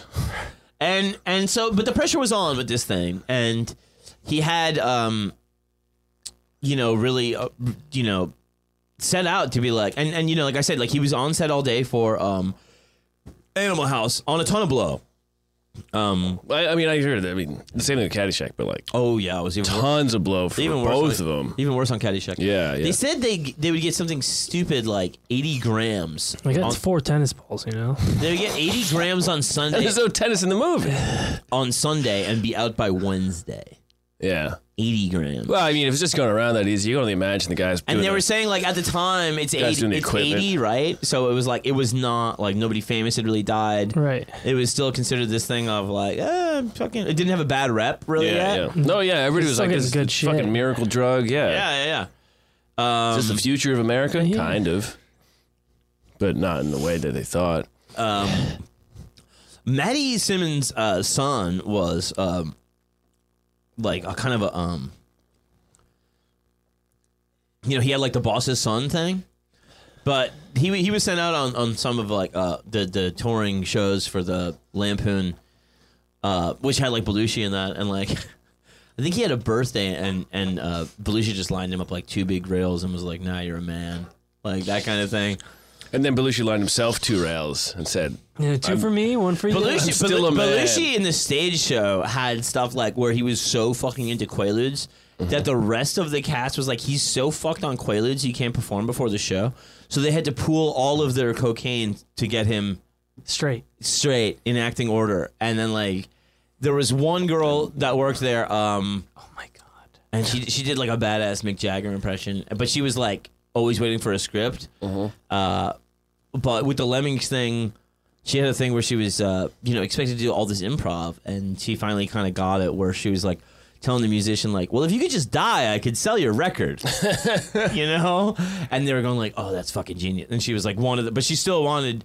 And she was talking to her shrink, and she was going like, "Dude, this fucking crew is like bad news. Like, I need to get out of this." And her psychiatrist was telling her like, "No, you're like running from success." And then the, the shrink came to a show, and she goes, "I get it." She's like, "Yeah, no, you're you need to get the fuck out of here. This is bad," you know. Um, And- "All right, guys, agree- co- bring- everybody bring the coke together. We got to and- wake up and- Belushi." And, and- and yeah, and they were real chopped up. Like Chevy, um, Chevy, Chevy, uh, and and and Belushi's like uh, rivalry starts here too. Um, Chevy would, would um, he wanted to be the good uh, improv performer, and and Belushi kind of wanted to be like naturally charming and. Right. And likable, Right. And so they both resented what they had about each other, Right. and and Chevy tells a great story in that doc. I'm, I'm sure you remember where it's two That's guys, amazing. two guys talking at the urinal, and he's going like, and they're talking about like whatever, and he's like, and he's like over like the course of like a week, he's like that like he's getting, it's clear they're getting like he's getting more laughs than me, and he goes, and we're sitting at the urinal, and he goes, and I'm I'm doing the the two finger thing around holding my dick, and he yeah. goes, and I look down and I see John is like holding like a fire hose. Like open palm, like the way like you hold a would- boa would- yeah, constrictor. yeah, the way you would hold a boa constrictor. And he's like, that a little Subway fucker, sandwich. man, you fucking got me, dude. He's like, you've been doing this for like a week, and it was just one subtle little thing where he fucking just totally fucked me over, and um. You know, so the, so and he would show up and and uh, th- this is a great part of the book. I love when, when people do this. Um, uh, he would- he would He got me with his big dick. yeah yeah. Got me, Boy, with- got good me with- move, good uh, move. Just a gesture Yeah. just a gesture like uh, you see him doing this and you're like i'm gonna do this but still have the conversation the same way Yeah, yeah. Meanwhile, he's he's on a pile of coke and quaaludes too. So Yeah. you know, he must have been a shower. but he would show up and he would say like and then so this is so funny too because you know belushi really starts uh, uh, the backstage fight with with murray and and chase when, Oh, when sure. chase comes back to visit uh, and, uh, snl and he does the news instead of bill murray um, But that would have been like seventy-seven or something. was the second season. Yeah, it was the second Okay. season. Yeah. Um, but it was a thing where where Belushi got him all torqued up, and you see the the beginnings of of this uh, here where um, Chevy would go up to Belushi and be like, "Hey, did you shave your back this morning?" And they'd be like, Belushi, who was Albanian, they just dropped a raisin to, to be like eh, justifiably Yeah, he's a hairy, lot of hair. or something. You know what I mean? Still not a great insult. Uh, No, no, no. But it was like, Especially with, like- But it was a thing where it was like you know they um. They, they said that Chevy Chase uh, he wanted to be liked and he had the most peculiar way of going about it. Yeah, Yeah. by being He- a dick. Yeah, and and uh, but it was weird because he felt like he wasn't an actor. He was like he felt, thought himself more of as a musician. yeah. Oh, really? Um, but he you play. he could he could just improvise this great stuff. And one time they were short for a radio show, and um, they were like, um, we, we just need you to do something on the mic, like to fill like the five minutes. And he goes, um, yeah, here at the Lampoon radio show, sometimes we get some of the um, the the mail that uh, you know it, it's um, critical of the show, and it, it, it really hurts um, it really hurts my feelings, and um, it really hurts.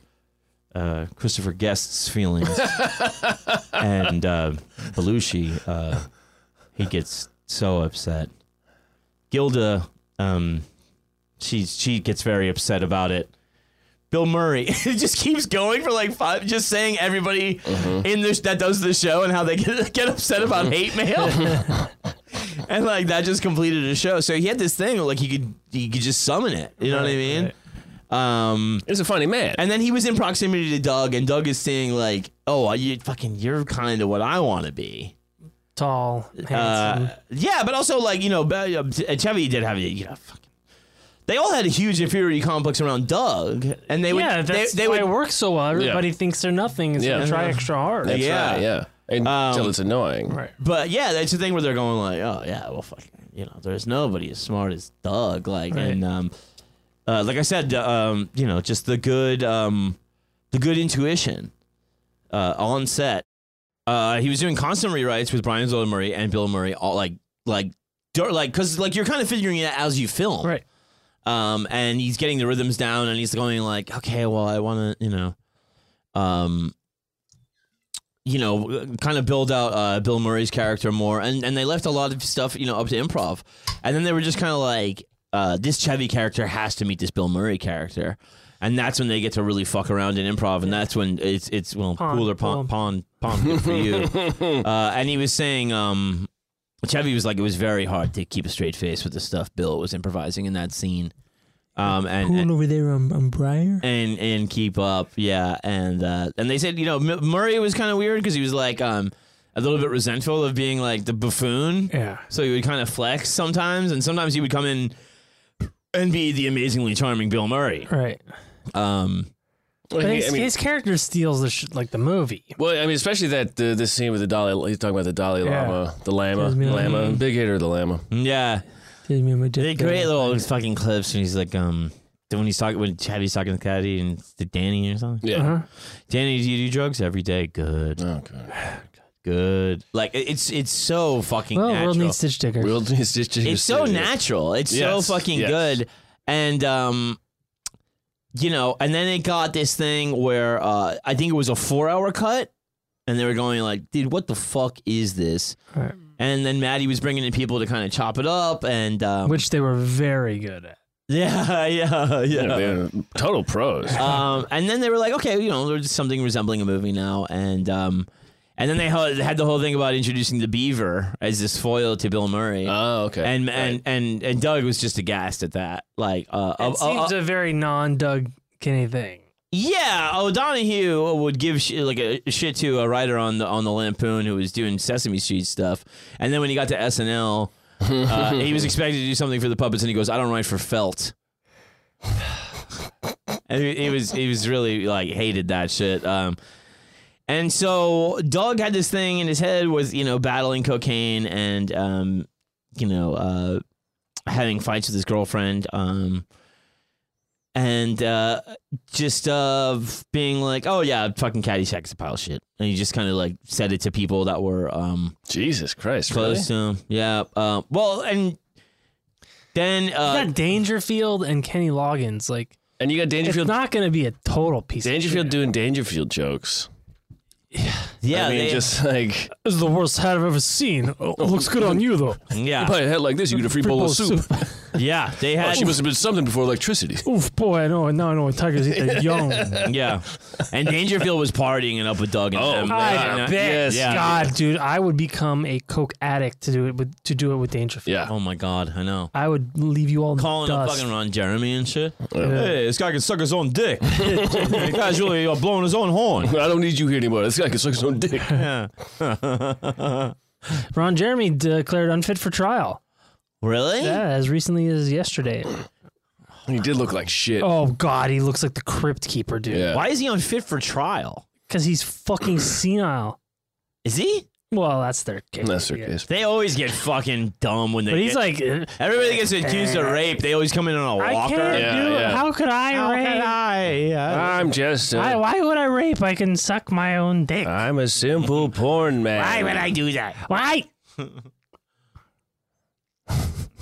But so Doug is kind of freaking out about Caddyshack, and um, he really needed it to be something. Um, and it w- it was playing in that that wheelhouse of of stuff he knows, and then he gets really carried away with it, and he's putting all these personal touches on it and stuff, and he's feeling like um, you know, uh, a Hollywood outcast, and and just like on the outside of everything, kind of um, but in his own circle that he kind of created the whole brand of all of this cultural shit going on in humor.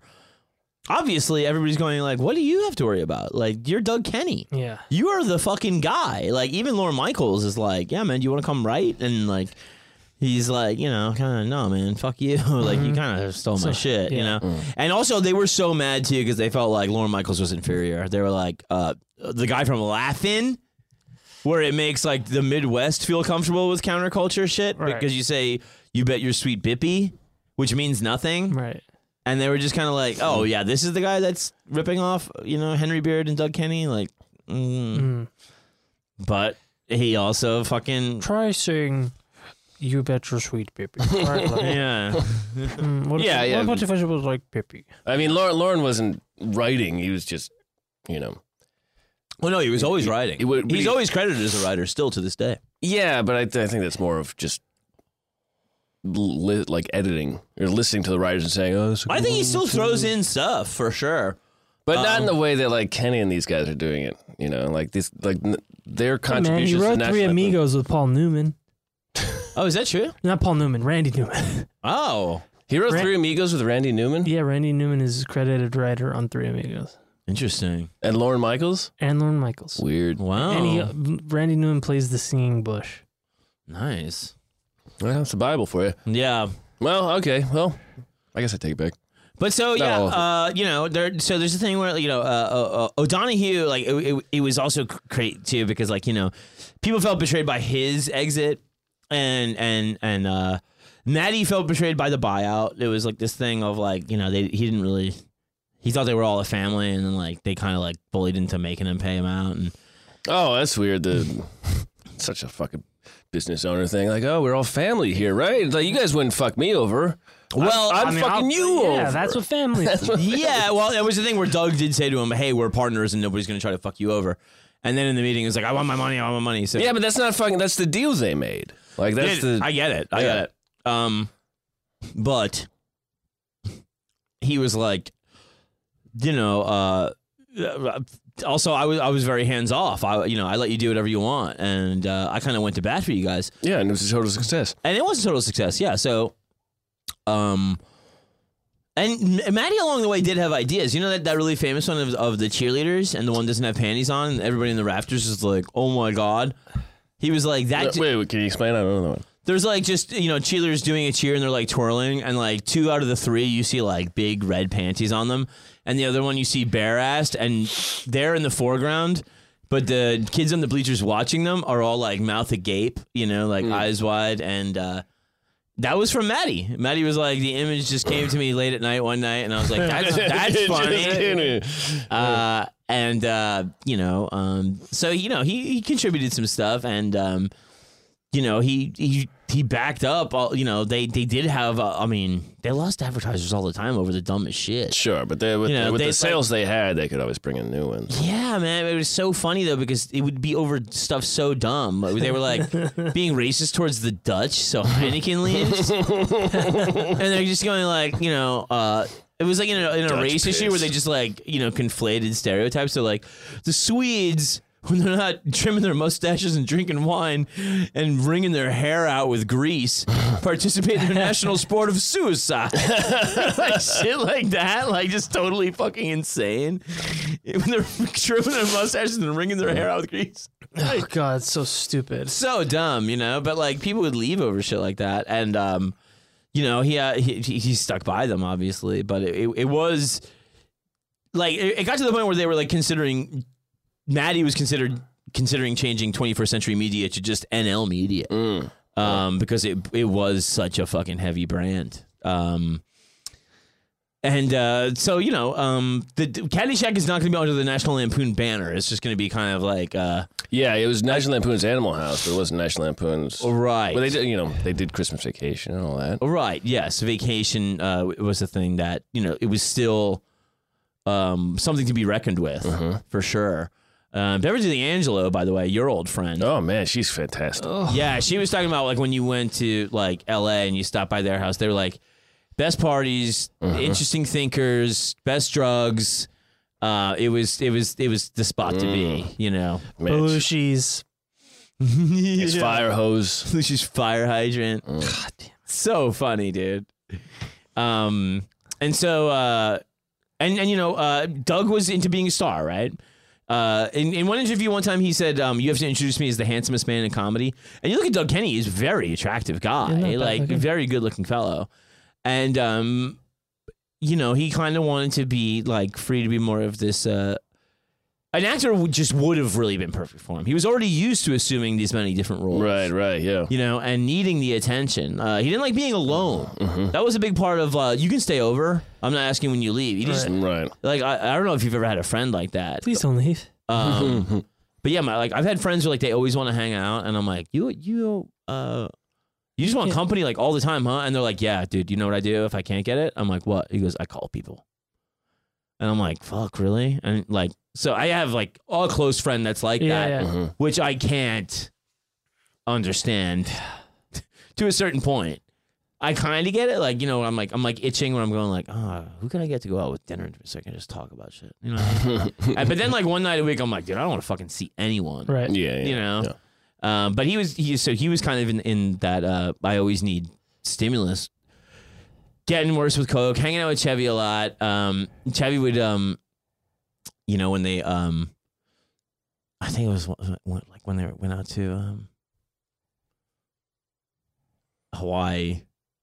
He was gone. Uh, Doug would be saying, "I'm the handsomest man in comedy," in the mirror, and he goes, and then I would creep in. Chevy would be like- I would creep in, and he goes, "The second handsomest." man and uh you know um Debbie was like, you know, I, I he was my best friend. We were really, really close, but also like fucking people were also like, man, fuck Chevy. And uh and, you know, um Chevy was the one that um after he freaked out, like I said, at the uh the Caddyshack thing, which was held at Dangerfield's comedy club, by the way. Oh, really? Yeah, they were all on the dais, and he kind of jumped the gun, being like, "Yeah, it sucks, right? Sucks."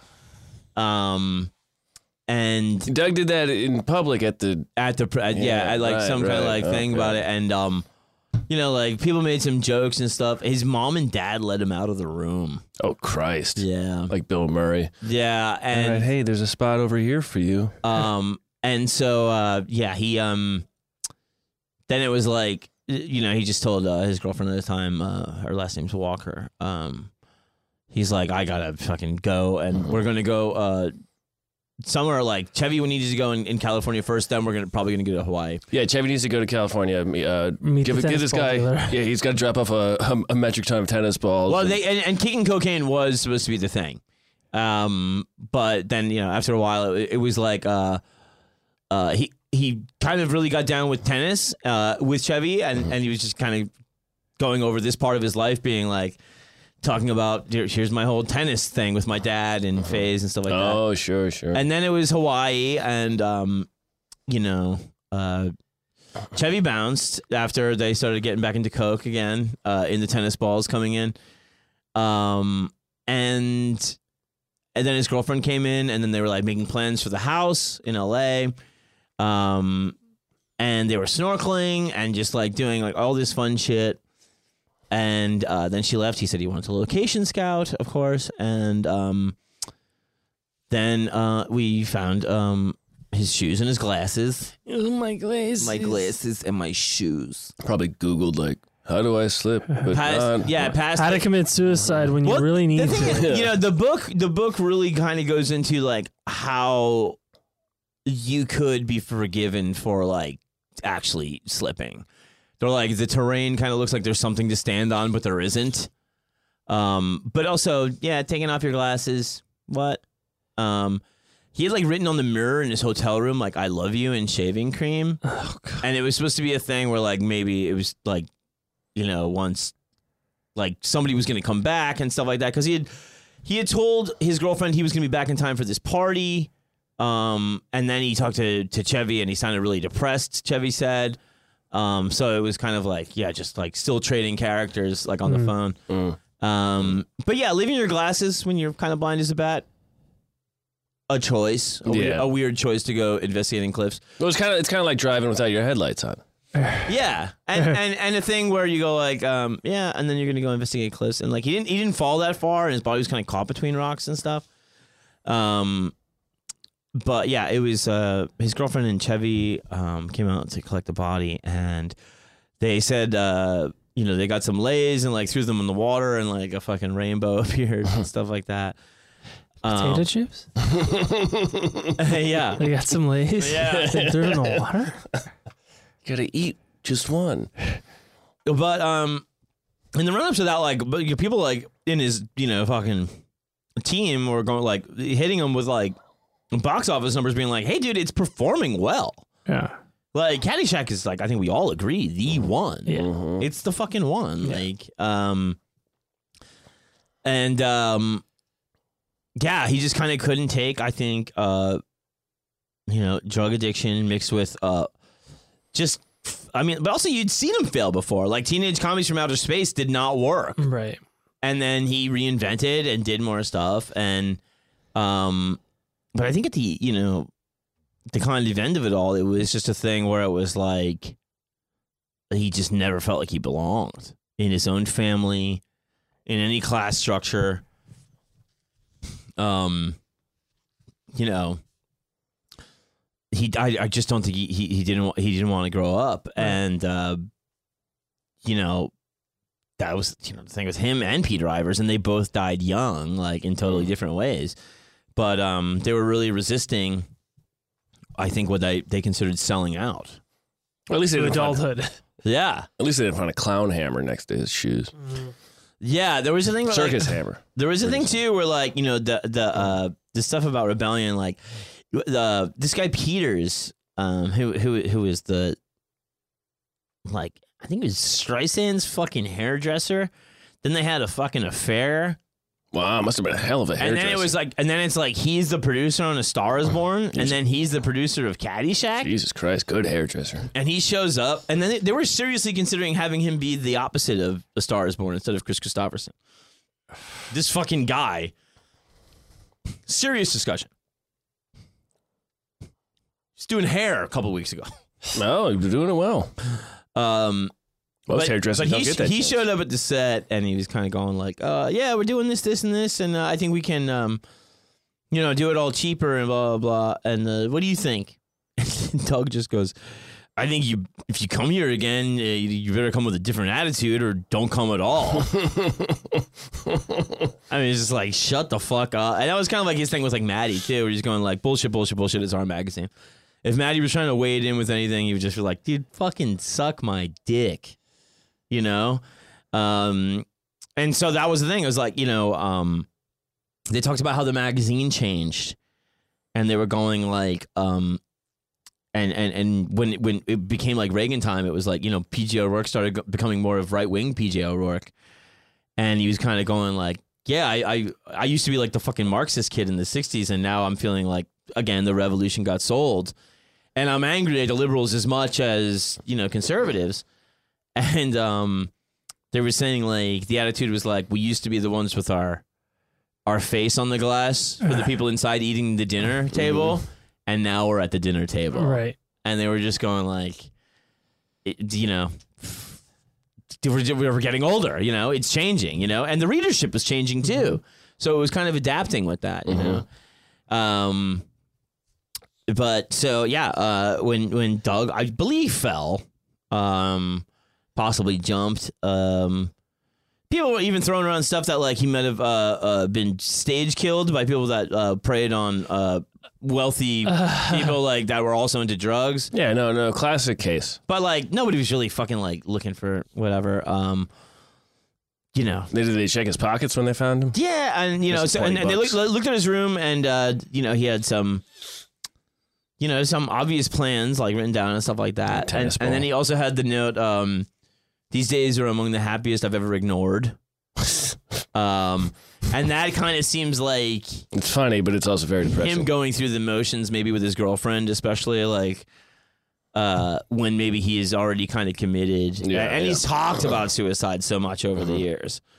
Um, and yeah, so you know they they bring him home. They have this funeral. Um, all all the feuding members of, of National Lampoon get together in the same place for the first time. Uh, Maddie Simmons' kid, that was you know the tour manager. He's like, it was the first time I saw my dad cry since his brother died was when Doug Kenny died, and uh, Peter Ivers did uh, you know uh, the harmonica song and then uh, screamed at the end of it. Uh, Chevy did a eulogy. Uh, he was trying to be funny, but he was just crying through tears, um, or speaking through tears, and um, you know it was uh, it was fucking crazy. Doug's parents were like kind of shocked. Um, there was this thing too where they were like the you know, the Lampoon or college people might have been looking at the Hollywood people there being like, we blame you. Mm, yeah. Um, that was going on. And, uh, you know, um, it, wa- you know, it was, uh, it ma- it made PJ O'Rourke quit the Lampoon. He was going like, he's like, he's like, I don't want to get too fucking like, you know, fucking embarrassing about it basically. But he was like, he was like, it was like a force of nature had died and I needed to get out of the way Yeah. and just handed off the reins to somebody else because he was going like he was like it was like being told spring wouldn't come Ugh. you know um which is just fucking insane and um the, bo- the book ends with this amazing th- fucking anecdote from chevy where he goes he's like this friend of mine was going out to this psychic in long island and he goes um He means uh, his friend or Beverly? uh d'angelo Yeah. Maybe I don't know. He didn't say. DVD? but he goes. Uh, she she was trying to contact some dead family member, and um, and they, it wasn't working, and and and he reluctantly agreed he wasn't into that shit, and he, and the psychic says, "Is there anybody you uh want to talk to?" And he goes, "I have a friend I, I I think about all the time," and she goes, "He's here." she goes, "He said he left his glasses on the cliff, and his death was uh stupid and embarrassing." What? And then she goes, then she goes, he's funny, isn't he? and he's like, Jeffy was like, I hadn't told her a fucking thing. Um, Beverly did. but yeah, that's uh, yeah, that's uh, that's the, the Doug Kenny story. I think you know it's um, It's a thing where it's uh, mostly uh, my assessment was bad place to be born a sensitive genius. Right. Uh, maybe the wrong Genius family. is pain, dude. Yeah, but at the same time, you know, does he does he do go and do what he did if, he, if he's not born there? I mean, for him, in some ways, bad for his long term life, Mm-hmm. but for his comedy aspirations, He left his entire estate to his family, Mul- m- millions and millions of dollars.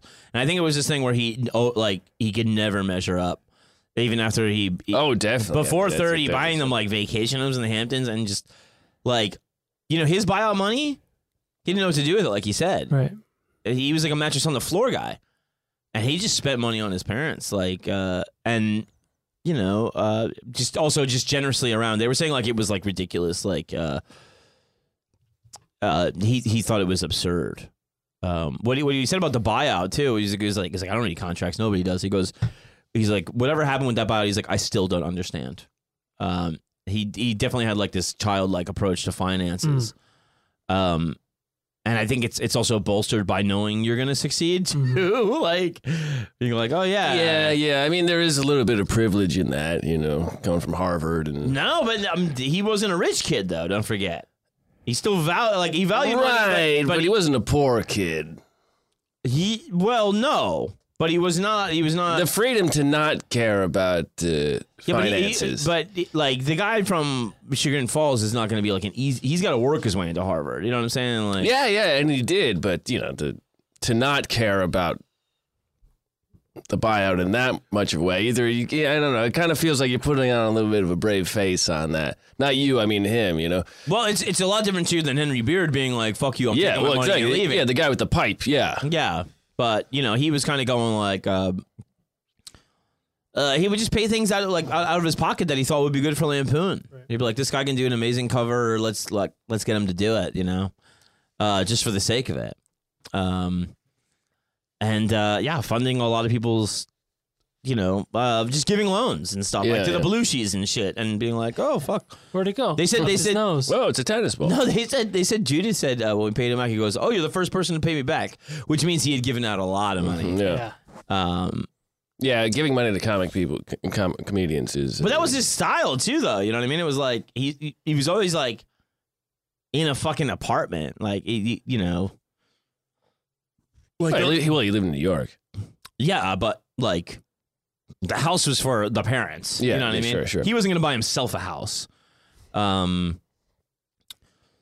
But yeah, it- it- you know, fascinating guy. I don't think he, you know, he, he fit in everywhere, and yet I think he felt like he fit in nowhere. And then I think, um, the pressure that he put on himself, um, and uh, j- just really carrying. a- I mean, a lot of the family stuff that would come up a lot with his, you know, his last girlfriend. He would Mm. talk about, you know, the uh, the childhood stuff and and his family and um, you know, uh, like oh, he he had already gotten, you know. Successful by the time he could pay for like his little sister's higher education, Right, right. like good private schools and stuff like that. He did all that shit. yeah, And it seemed like it was just kind of like, um, well, you're still not doing anything serious, so you're kind of a jerk off. Was like the attitude, like From his dad. yeah, from his dad especially. Yeah, w- was it was it kind of like you know it's like well you should be paying for it considering that you make joke money. Over, like- Oh, Y- yeah, I don't like know. your brother. Uh, yeah, there was more stuff with dad. like you know he had he knew like um his dad worked for like some company that was kind of like a, a military contractor, a big Mm. polluter, stuff like that. So they had some they had some Well, you have an honest real job. problems like that. He was he polluting was the a, a earth. very sweet and very serious, like you know, kind of peaceful guy. Mm-hmm. Um, and uh, like Brian Dolan Murray was like rude to a waitress one time, and he's like, "Dude, Doug gave me like a thirty minute dressing down about like, and and we were and we were talking about customer service people being shitty to us, and he's like." But then when Doug got bad with coke and stuff like that, like he like laid into like a maitre d one time, and somebody was going like, "Oh yeah, he's fucking Yeah, well, you, I mean, you can imagine like you know he's he's going through all these worlds and with the drugs too. He's he's he stops becoming whatever he And he knew- knows and- about himself. You Yeah. know, so he goes through these different worlds and he goes to Harvard after not wanting to like after hating working for those rich people, and he becomes one of these rich people, and then he's doing coke and he's berating a maitre d Hmm. after getting on Brian Doyle Mur- Murray for berating like you know being rude to a waitress. Yeah. you can see how like all of a sudden he's like, who am Right. I? I'm not. Yeah, I'm not even a guy I respect. Yeah, and he had that thing too, where like uh, you know, like smart guys, um, you know, when they're in these these foul moods, like my dad, um, they can like say like the most cutting. They really, they can things. really They can hurt people. Really, hurt reduce people. you and like hit you on places that they didn't you didn't even know you were sensitive And about. it- it's, it's something that they didn't probably th- like. You know, they thought about it. That's something that occurred to them in a thought, right? Like Mm. and they've days, been holding it hours, back yeah, weeks for six before, months. and, And then- it's- then and it it- just comes and out it- because it- they're because they're And drunk it's or al- high. it's- but it's also something they really mean about themselves. Right. Nine Uh, d- times yes, yes, out of yes. 10. But it only comes out because they're drunk or high. Yes, yeah. So uh, he was getting, you know, kind of crazy that way and um you know, he he had felt like this uh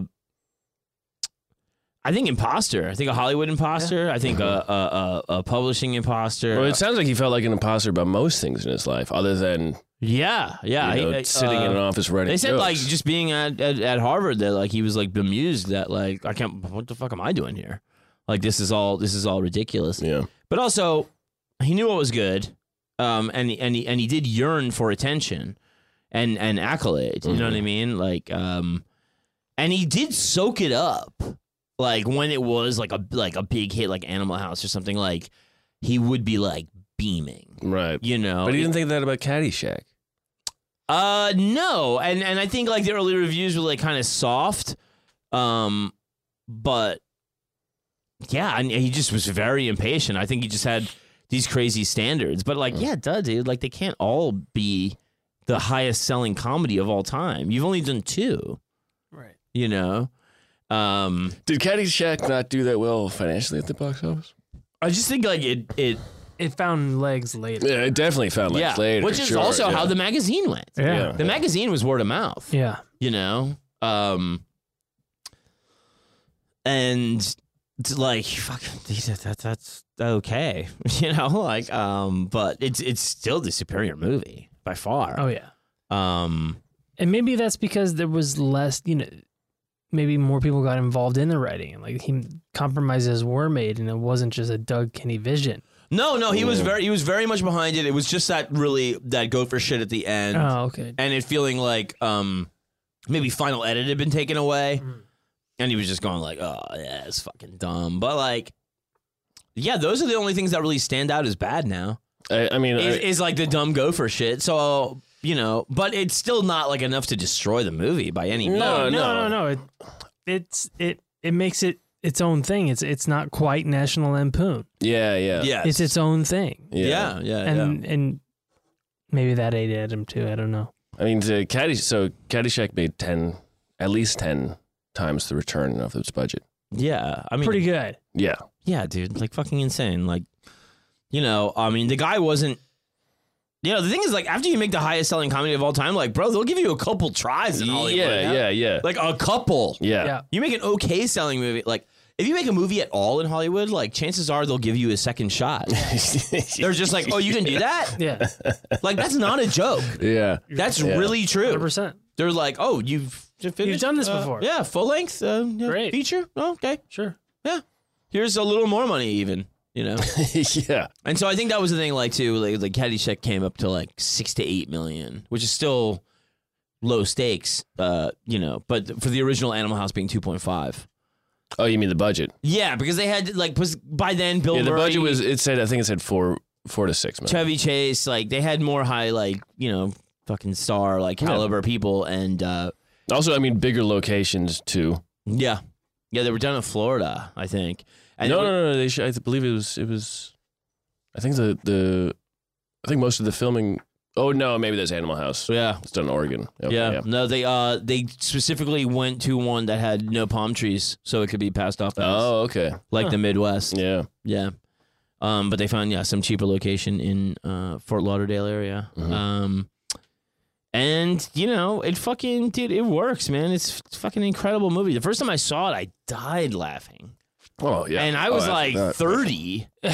Really? Yeah, That's the first dude. time you saw it? First time I saw it, my, uh, we were at my friend Chris's house, uh, or no, my, my buddy Joe's mom's house.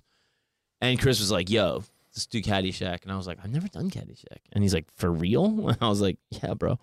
And then, I mean, I, I was just fucking losing it. Like, I mean, the priest saying God is dead, like, or God is, there is no God, or whatever. Like, it was just laugh after laugh. I couldn't believe how fucking well it held up. Yeah. Um, but yeah, Doug Kenny, basically, uh, the um, you know, there is those seismic things in comedy Mm-hmm. and the main actors behind them. And he's, you know, we think about our generation is like um, 90s SNL, Conan, Dana Carvey show, like that crew, you know, with Mm-hmm. Dino and fucking Louis and like Smigel, Smigel. all those guys. And you're like, oh, and, and, it, and it's just a tone.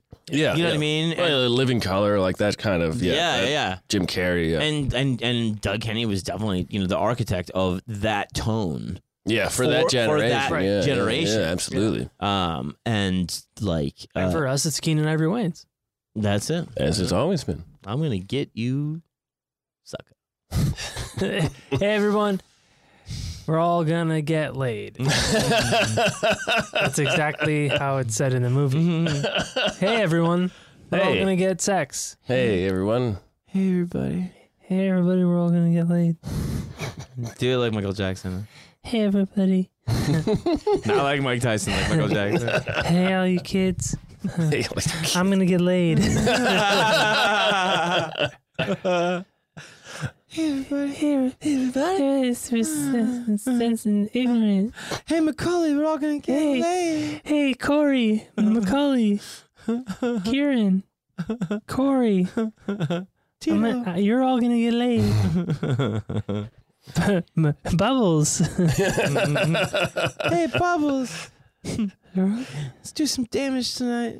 Let's really tear the roof off. Let's really lay some pipe. Talking about really getting after it. Let's get let's about let's really- get bad.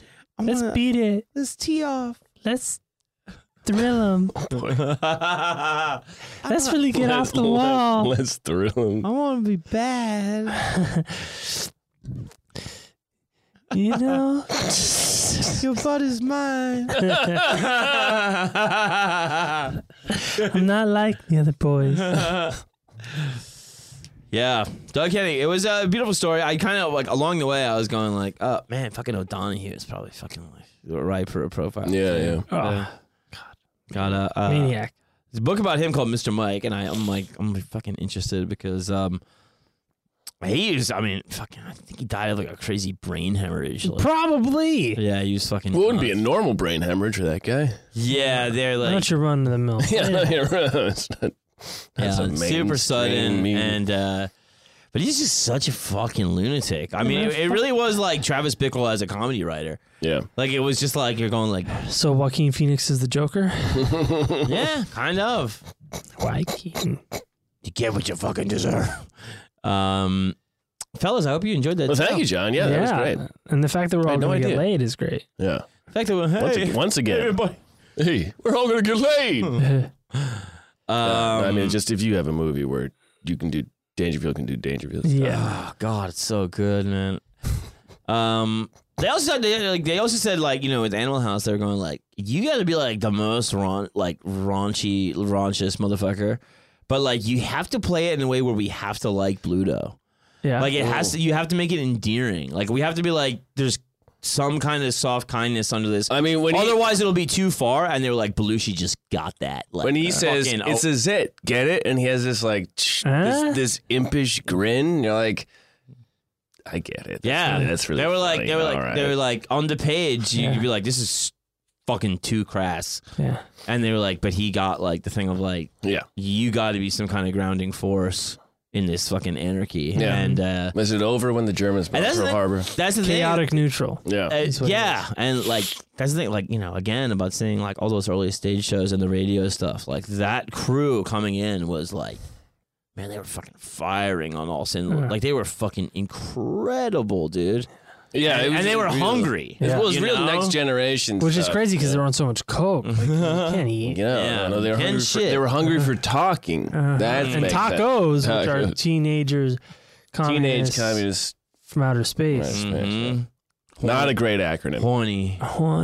Why? So fucking horny. All right, fellas, let's get out of here. I'm going to say good night. My name is John Fahey. I'm Aaron Peter. My pursuit. good night, everybody. We love you. Good night.